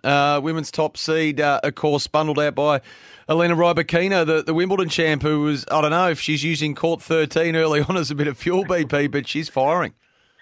Yeah, well, we saw it at Wimbledon last year. When she's on, and she's got one of the best serves in women's tennis, and she's lethal off the ground if she finds her range, and she's almost impossible to play when everything works perfectly. And Swiatek just couldn't dictate. She loves to step in and direct the ball to all corners. But, yeah, I mean, she's only going to be a little bit off eager, even though she's clear in terms of rankings points. The margins are small. Ostapenko beats Coco Gauff, so we don't get the quarterfinal we wanted, Sam, but... Jessica Pegula is the one to watch in this second week. I think we've all learned the Jessica Pegula story. She's the highest seed left, never been past the quarters of a major. She's striking the ball as good as I've ever seen her. She's definitely got more firepower in her game, and she's got the look too that I want to win one of these Grand Slam titles. So, yeah, her, Sabalenka, Garcia, they're the top three left, and it's hard to split them. Tsitsipas was fantastic last night, won those first two sets, and then Sinner came right back at him. What a wonderful game of tennis. Unfortunately, I left after two sets, Brett, because I thought, I think he'll just be, he's just, too strong and too consistent here, Tsitsipas. But he turned it on its ear, Sinner, and gave himself a great chance of progressing, not quite getting there. Yeah, if you think back to the corresponding match the year before in the quarterfinal where Tsitsipas blew Sinner away, it was a little bit of redemption. When he was two sets down, I still think we thought, gee, Sinner could sort of reverse the scoreboard here. And he, look, certainly in those first two sets, Simon, he kept going to the forehand of Tsitsipas far too often. And that's where all the winners were coming off. And this is, I think, the value now of the coaching courtside, and you could clearly tell Darren Cahill and co, just pepper his backhand a little bit more. And that's where, in that third and fourth sets, the errors were coming off the backhand, which his single hand, he doesn't always have as much control and get over the top of that backhand. But then Tsitsipas, when the whips were cracking in the fifth set, game of momentum shifts, he just had the edge over Jannik. So Yannick's trying to get to where Tsitsipas is, and, as we see, five sets, the margins are... Yeah, they're pretty close. And BP, Scoob was a bit taken by Jannik Sinner's appearance, especially after watching Berrettini earlier. The red hair, he couldn't believe he was Italian. In fact, Chris in Bateman's Base texted in to say, I said exactly the same thing to my missus while watching the tennis last night, Simon. And a quick Google search tells us that only 0.57% of Italians have red hair. So, yep, it's very rare. There's a bit of trivia for you, BP. Absolutely. Well, he's right up in the north where they're a little bit more fair than the south of Italy, and he's right near, I think he's from a town right near the Austrian border. They could have been a skier, as we know, and he speaks, I think, fluent German as well. So, yes, when you first look at him, you don't pick the Italian, that's for sure. You're not suggesting an Austrian skier sort of cross the boundary, are you? Cross the border. We'll dig a bit deeper, Simon, this week. BP, great to have you on, mate. You're doing a fantastic job and so much still to look forward to in this second week. I look forward to our chat tomorrow. Indeed, Damon Djokovic here, 7 o'clock tonight. Look forward to it. There you go, Brett Phillips, SEN tennis guru. Damon will get a set. Yeah. You reckon? Yeah. Although, as Matt suggested off the text, every AFL club in the competition at the moment are looking to replicate Djokovic's pills and hot cream remedy for the hamstring, given that, got a hammy, just have a couple of pills and get some hot cream on it, and next thing you know, Bob's your uncle, you're right. Yeah. Go and play on a hard court and play for a few hours, no problems with the strain hammy. 3-2 or 3-1? I'll give the Demon, I think the Demon will take a set. One set. You? Come on, you've got to be a little bit... None. I want him to win. Straight. I would like him to win. But of course, that goes without saying. The other bloke's a superstar. He's got a hammy, though, hasn't he? Real nasty one. Oh, hang on, he's got cream and a pill. Pills and hot cream. A pinnacle of engineering. The Kia EV6 GT, the most powerful Kia ever crafted. They make our chats with BP possible. We'll take a break on Summer Brekkie back up. I love chatting with BP.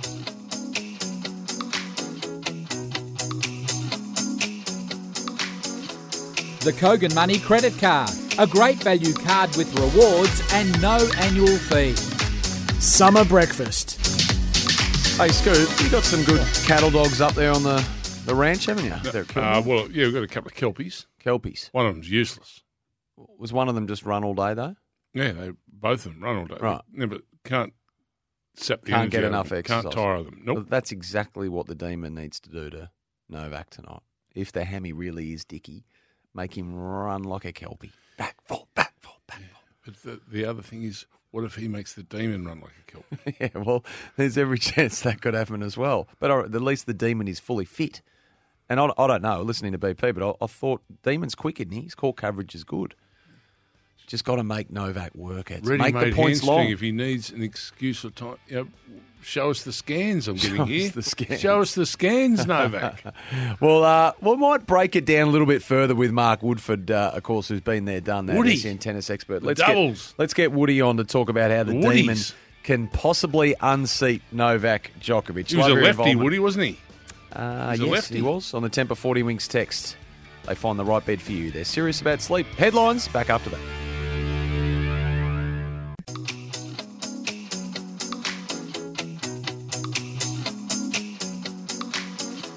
The Kogan Money Credit Card, a great value card with rewards and no annual fee. Summer breakfast. Well, Mark Woodford is a 12-time doubles champion who made the fourth round of the French Open, Wimbledon, the US Open in singles as well. Semi-final here in Melbourne in 1996. He now, of course, does a brilliant job of analysing the game for us right here at SEN, and we'll have him on the line very, very shortly to preview tonight's match between Joker and De Minaur. I tell you what, the texts that are coming through saying Novak is a faker, he doesn't have a hamstring. Everyone's convinced that he's just trying it on. But regardless, I wanted to tap into Mark a little bit around, play the match, not the opponent, because it'd be pretty easy, I would assume, to be distracted by everything else. The Novak show when he comes on the court. I think he's taken a medical timeout in, I want to say, all of his matches, at least three of his matches. He's taken a timeout to get treatment. And yet he's only dropped one set, I think, in the whole tournament. So he's going along okay. And it's fine just, to say, make Novak move around. Well, you've got to get the opportunity to make Novak move around. Novak is the best player in the world, and he's proven that over and over and over again. Even with this hamstring, he hasn't dropped a set. You played a bit of tennis. What would you say? Take the ball early, really work him around those kelpies you got back up on the prop. You've got to be able to do that. He's not a Volkswagen. He's a Mercedes-Benz. He's a proper player. He is a proper player with a big V8 engine underneath as well. Mark Woodford, 12-time doubles champion. As I mentioned, singles record. Absolutely nothing to be sneezed at either. Does a great job analysing the game for us right here at SEN, and he's on the line with us. G'day, Mark. Thanks for your time, mate. Good morning, fellas. Hey, Woody, would you take it up to Novak? What about a bit of sledging first up or something? Sort of when you go to toss the coin, do something to put him off for 5 minutes, get an advantage.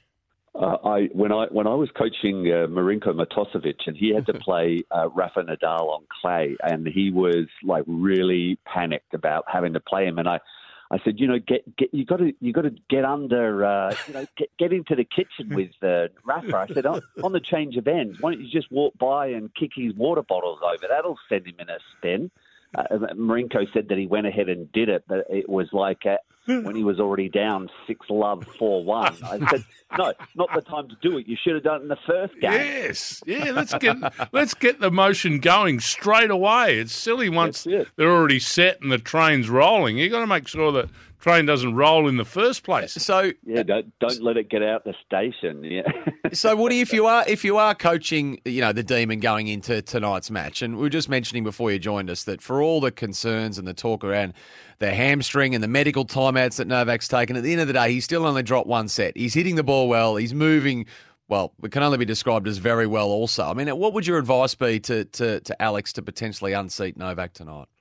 Yeah, look, I rate Alex's chances pretty high. I think Novak is fully aware of the young Australian's ability, and I think he's got to be prepared for a lengthy match. Over the last couple of matches, Alex, I feel like I've seen two different players. I think it was in the third round, maybe he had to play Adrian Manarino. And it was just a game that didn't suit Alex at all. The last round against Benjamin Bonzi, Alex came out on RLA and was, he had targets and he had a lot of pace to work with from Bonzi's end of the court. So I think, with Novak, probably had laid eyes on him just to track, the form of Alex. And look, I I just think, you know, Novak's got to be playing at a high level, and that's where, you know, it's really questionable. Will he be able to maintain this, you know, dropping only one set so far? I think this is going to be an absolute battle tonight. Mark, talk us through taking it up to an opponent, and just from a tactical point of view in a game of tennis. So everyone's saying, you know, take it up to Djokovic. How do you tactically do that in a game of tennis? Well, I think it's understanding your game, and I mean, it's not that. I guess it's easier said than done, but you know, I think Alex, you know, coming out the crowd, he's going to be able to use the crowd as well tonight. Novak, no doubt, will have his supporters there. But I think any time, my assumption is, you know, for Novak, if he on the change of ends takes too long getting that hamstring, I mean, I would imagine that he's going to have it retaped like he has done the last couple of matches.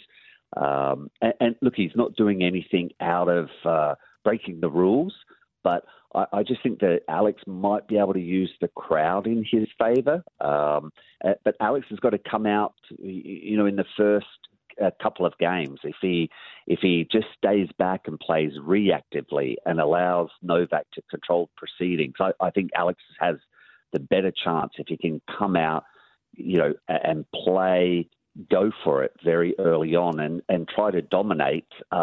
Just send a signal to Novak, you know, I'm here. You're playing on RLA. This is my court. This is my home country tournament. You know, and you've got to be playing at your premium tonight in order to win. Mark, how have you seen the tournament as a whole? I mean, it seems from the outside looking in, there's been no shortage of storylines on the court, off the court. The late night finishes have been a raging debate, as well as the Dunlop balls that they're using. I mean, how have you seen the tournament as a whole? I mean, I think this is what happens in a Grand Slam, and certainly with the Australian Open, given that, you know, its location in the calendar, you know, the first major tournament of the season, the players are somewhat fresh. You know, everyone is ecstatic to be down here, but we still have these the issues that crop up. But the beauty of a Grand Slam. You can lose a lot of many of your marquee names, but there's always other storylines that are evolving. And I think because of the position early in the year, we seem to produce the results like Jiří Lečka that has snuck through the draw and, you know, takes out Orge Aliassime yesterday. You also have that young Ben Shelton. JJ Wolfe is still alive. So I think we're creating or helping open up the doorway for some younger unknown players, you know, to have success here at the AO.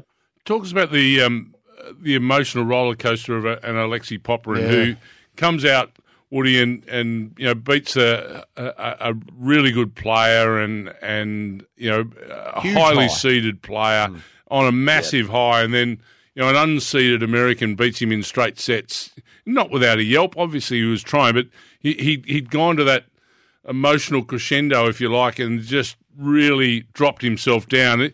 Is that an inexperience? That's something that players have got to learn over time, to be able to control those emotions, and that, you know, a win's a win no matter who it comes against, so it doesn't bring you down for the next time you go on court, that you're sort of mentally spent.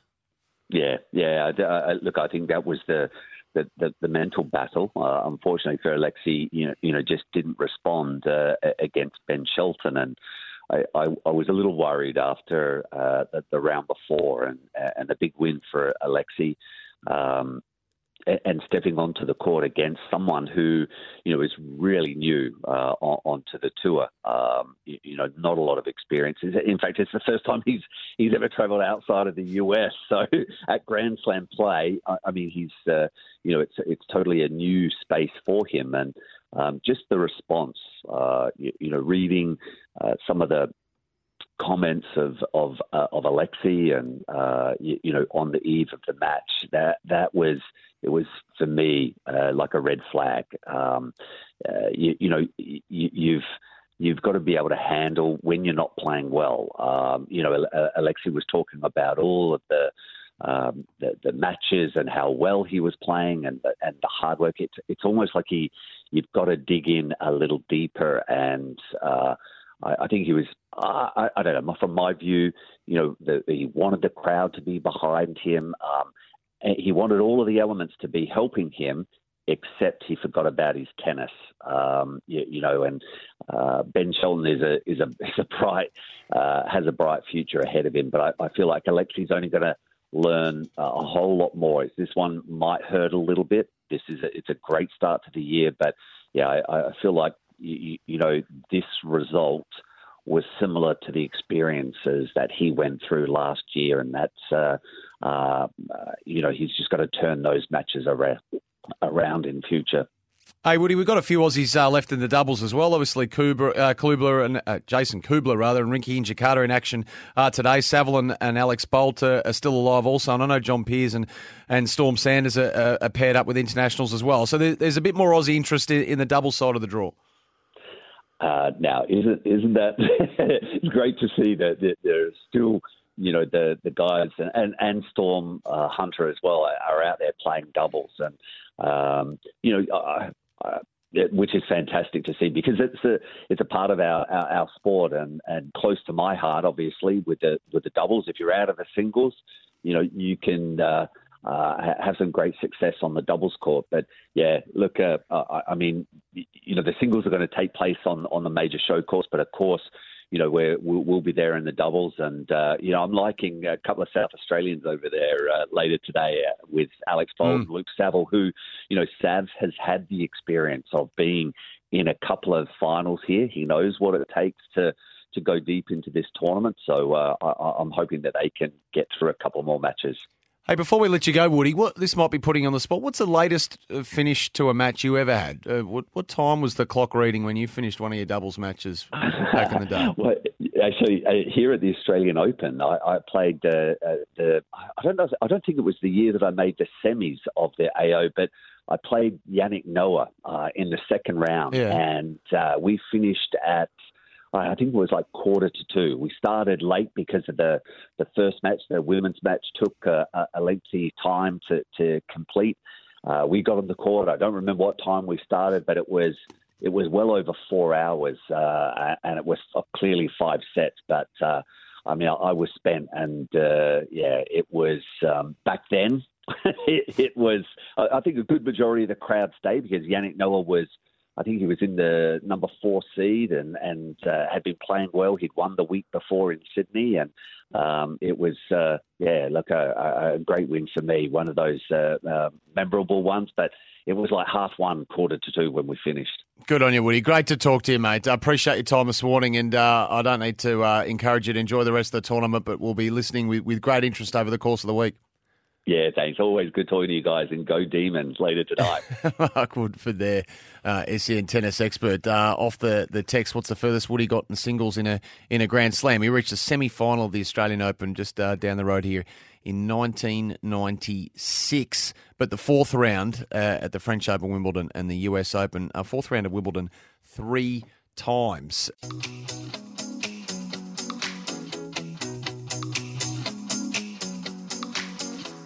The Kogan Money Credit Card, a great value card with rewards and no annual fee. Summer breakfast.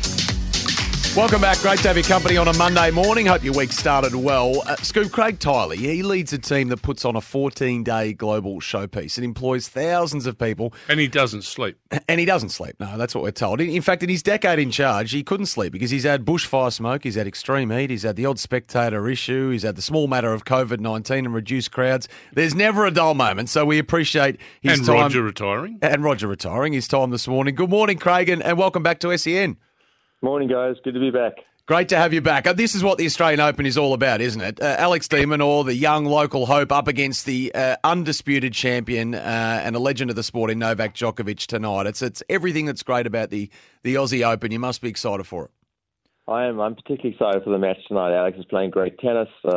Novak has been struggling with his injury in his hamstring, but still finds a way to always get it done. He won the event 2 years ago when he had a pulled stomach muscle, so he finds a way to get done. He's tough to beat, and the match tonight is just a good summary of what the Australian Open's all about. It brings you a story every day, which is fun for everyone. And there's been stories everywhere. One of those has obviously been not a news story, it must be said, but some of the late night finishes. Now, are you hoping as much as anyone that this one doesn't tick too far past midnight, if it does at all?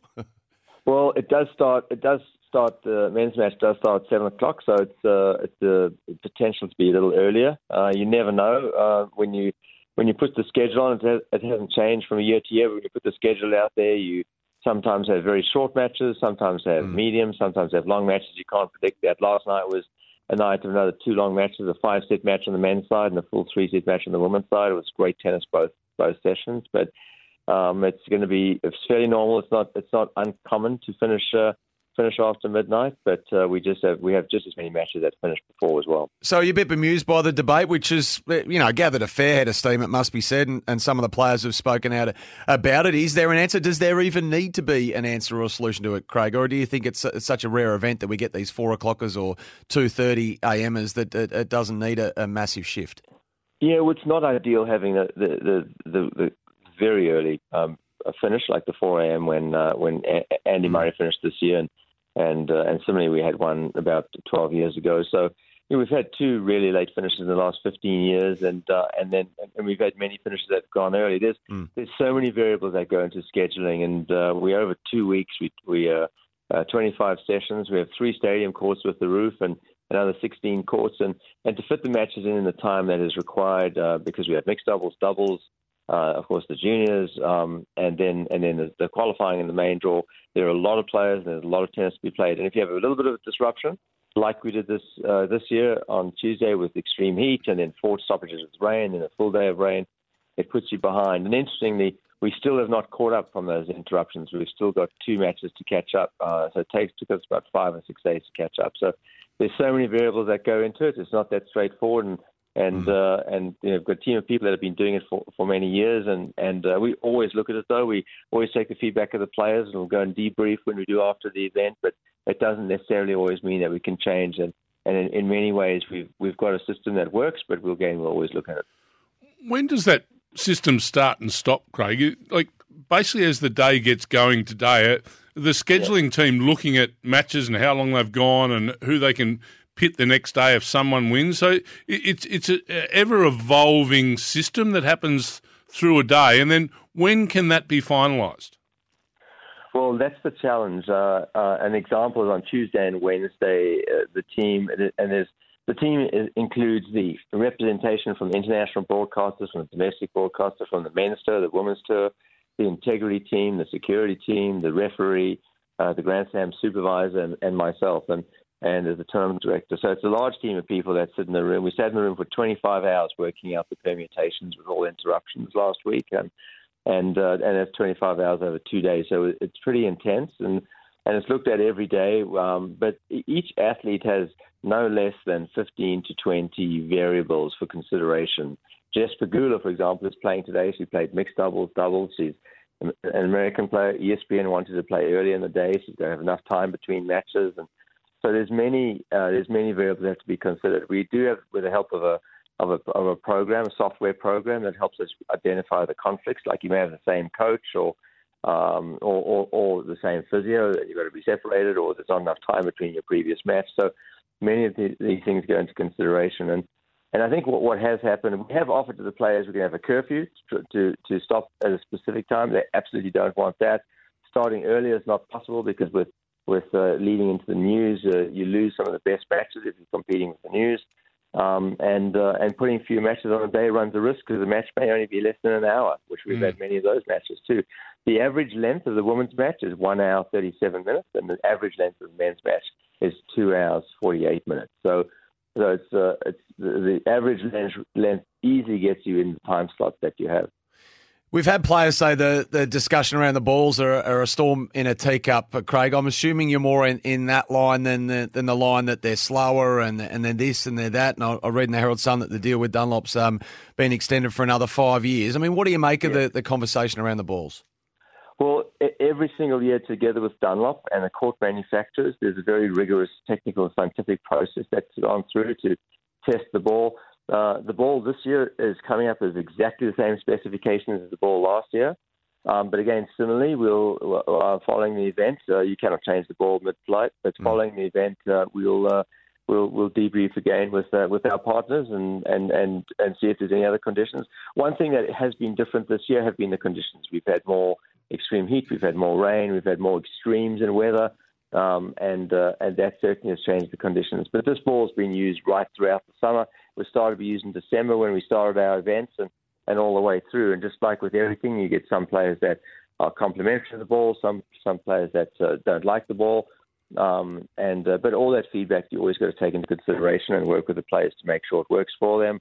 And particularly nice the fact that the testing of the ball is coming up exactly the same. So we need to look at everything and see why, in some cases, some of the players feel like it's different. Craig, interested in your thoughts on, let's just look at the men's side of tennis just for the minute. The sort of changing of the guard, and I know Novak seems to be an evergreen and he's here again and he's favourite for the tournament. But you know, I think you know Rafa's days are numbered, and obviously with Roger giving it away in recent times, there's a real changing of the guard. Are you happy with the next breed of men's tennis player that's coming through? We probably saw two of the guns last night in Tsitsipas and Sinner. I've been through a few iterations of the changing of the guard from Evert and Navratilova and Agassi and Sampras to the Williams sisters and Nadal and Federer and Djokovic. And there was always a time where you would get nervous and say, well, there's no one behind them. They've won so much. And Federer, on the men's side, Federer and Nadal, Djokovic and Serena Williams on the women's side have dominated the last 15 years so much. You just never saw anyone else break through other than them. And but now with them at the twilight, the end of their careers, and those that are coming through on the men's and the women's side, and particularly I think on the men's side at this point, very excited. These players are great characters, good people, all got fantastic stories, interesting stories behind them. Tsitsipas last night, Sinner.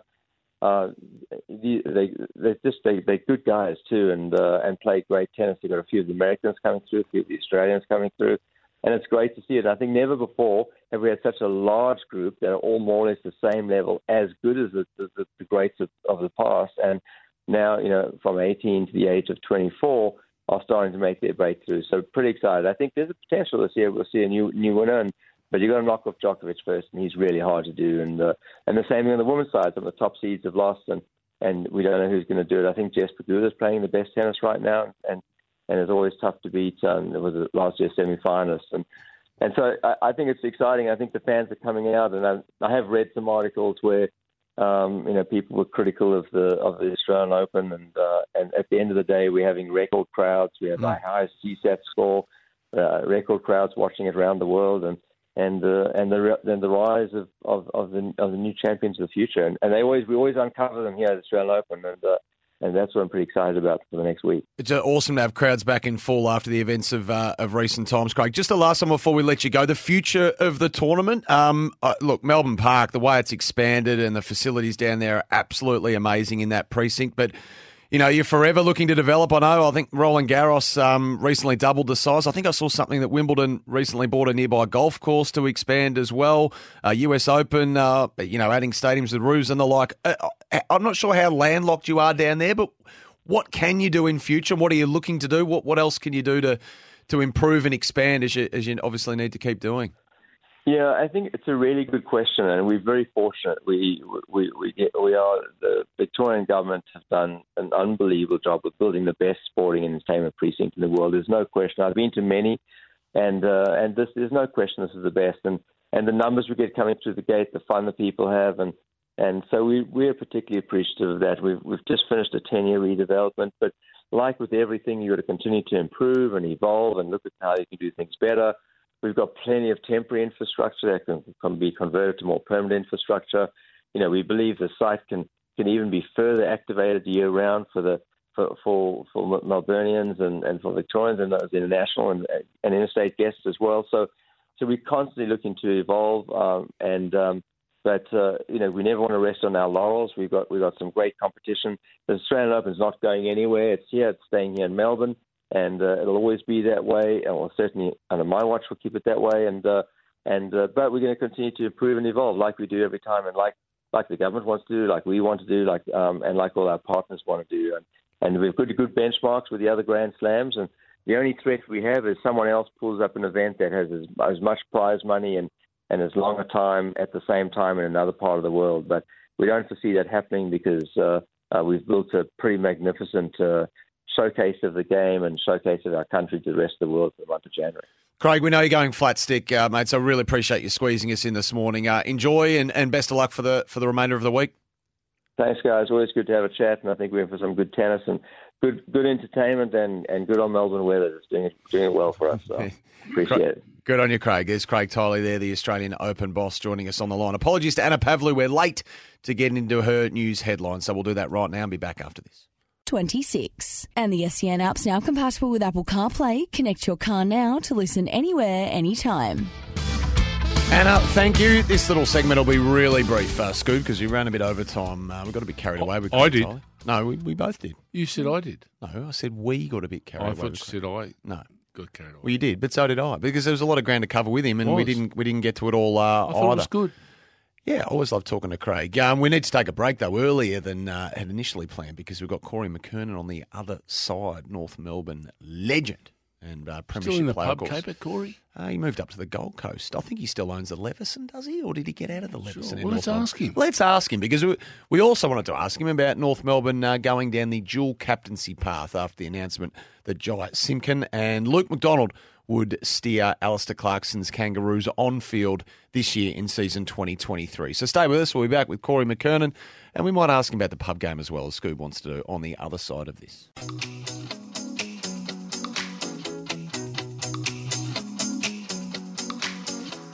The Kogan Money Credit Card, a great value card with rewards and no annual fee.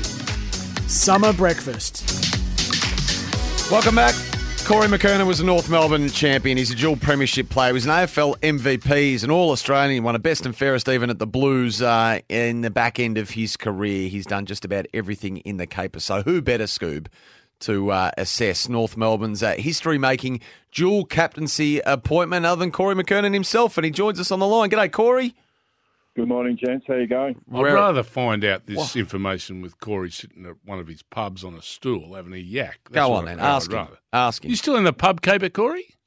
No, well and truly out, Simon, a long time ago. I'm living on the Sunshine Coast. Oof. And it's fair to say your time of run, I've been up here for about 4.5 years now. I'm loving it. Magnificent. Although... only 4.5 years behind the time. We're told you popped your head into Kangaroos training the other week to watch the boys run around. We did. It probably looked like the Kangaroos Mafia in the end, because I couldn't really hide. And mind you, I can't hide when I'm 6'5".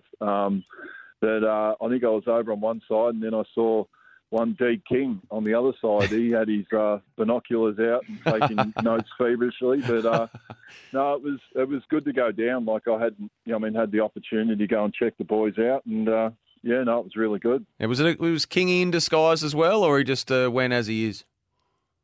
I reckon Kingy's about as much chance of going in disguise as me. He was. Had the shorts and the thongs and a T-shirt on, so he wasn't dressed for Fox footy, put it that way. We hear from Todd Viney, obviously the new head of football down there, Corey, that the leadership vote was values-based, and he said a real focus was put on who best represented the Shinboner spirit, if you like, and they've certainly got that in Jai Simkin and Luke McDonald, who are obviously first 22 footballers every day of the week, but really represent the North Melbourne way. But were you surprised that they went down the dual path?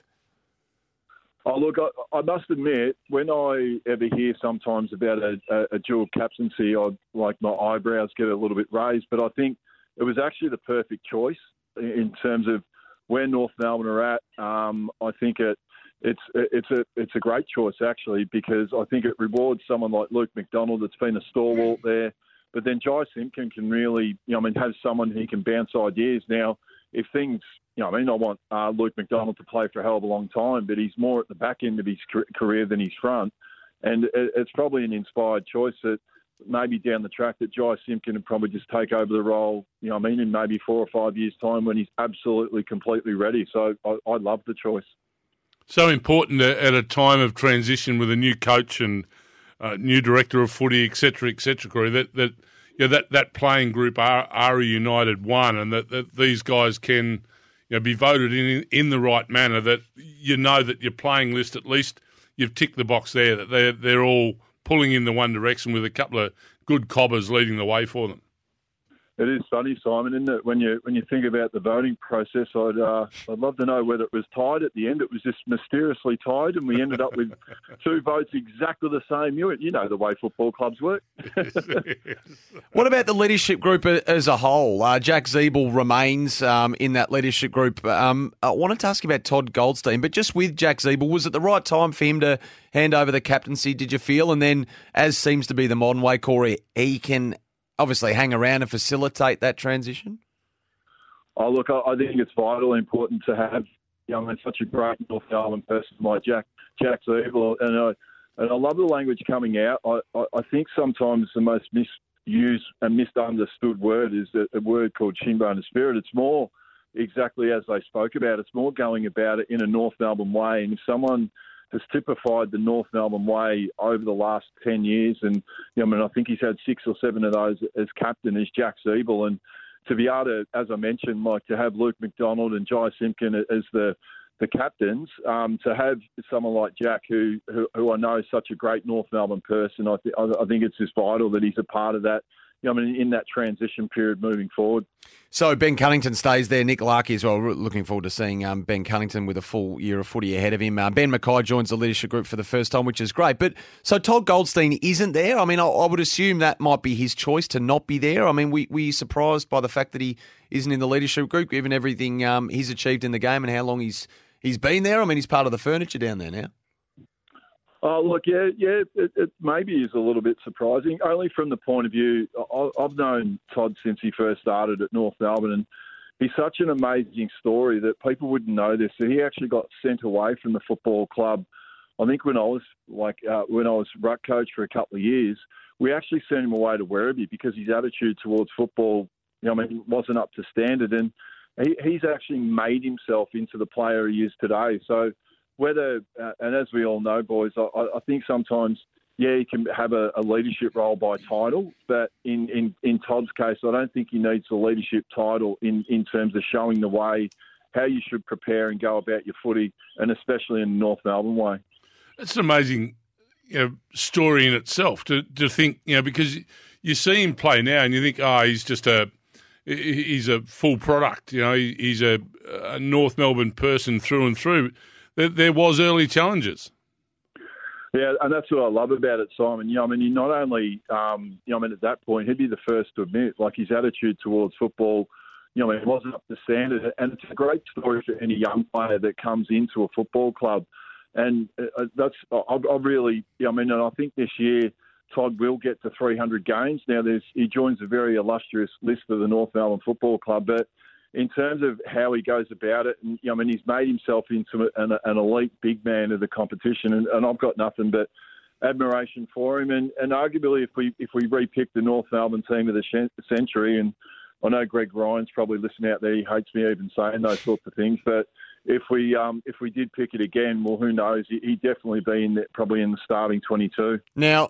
Corey, should they find a way to rest Todd Goldstein in the first, handful of rounds just so he doesn't have to play his 300th? No disrespect to Mount Barker, the old sheep paddock there that the Roos are going to be playing on for gather round, but you can't be playing your 300th out in the back blocks of Adelaide, surely. I don't think we're worrying if we've had a few wins under our belt. I don't think we'll be worrying about that. But no, look at. It's just a quirk of the draw that, and I think, if he gets the opportunity to get to 300 games anywhere, I know that North Melbourne will celebrate it in the right way wherever it's going to be, whether it's at Mount Barker, MCG, or or marble.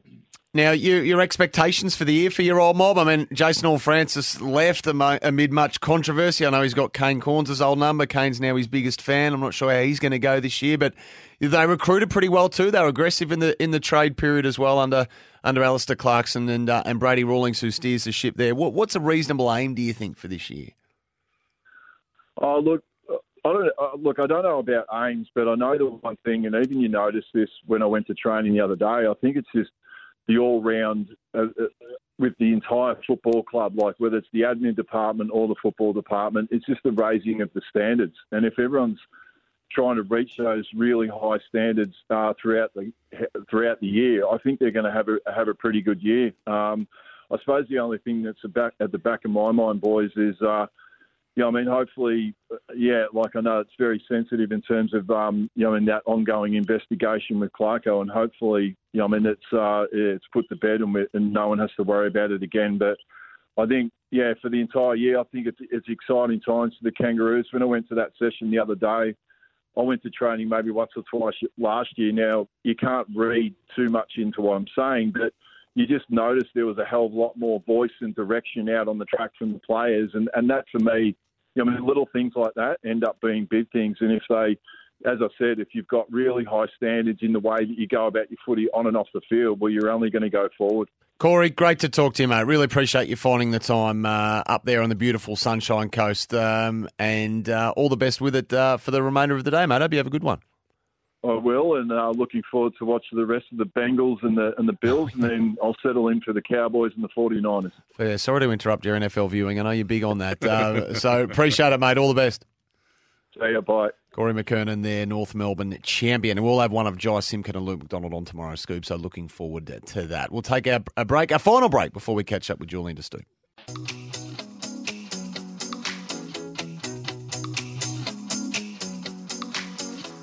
The Kogan Money Credit Card, a great value card with rewards and no annual fee. Summer breakfast.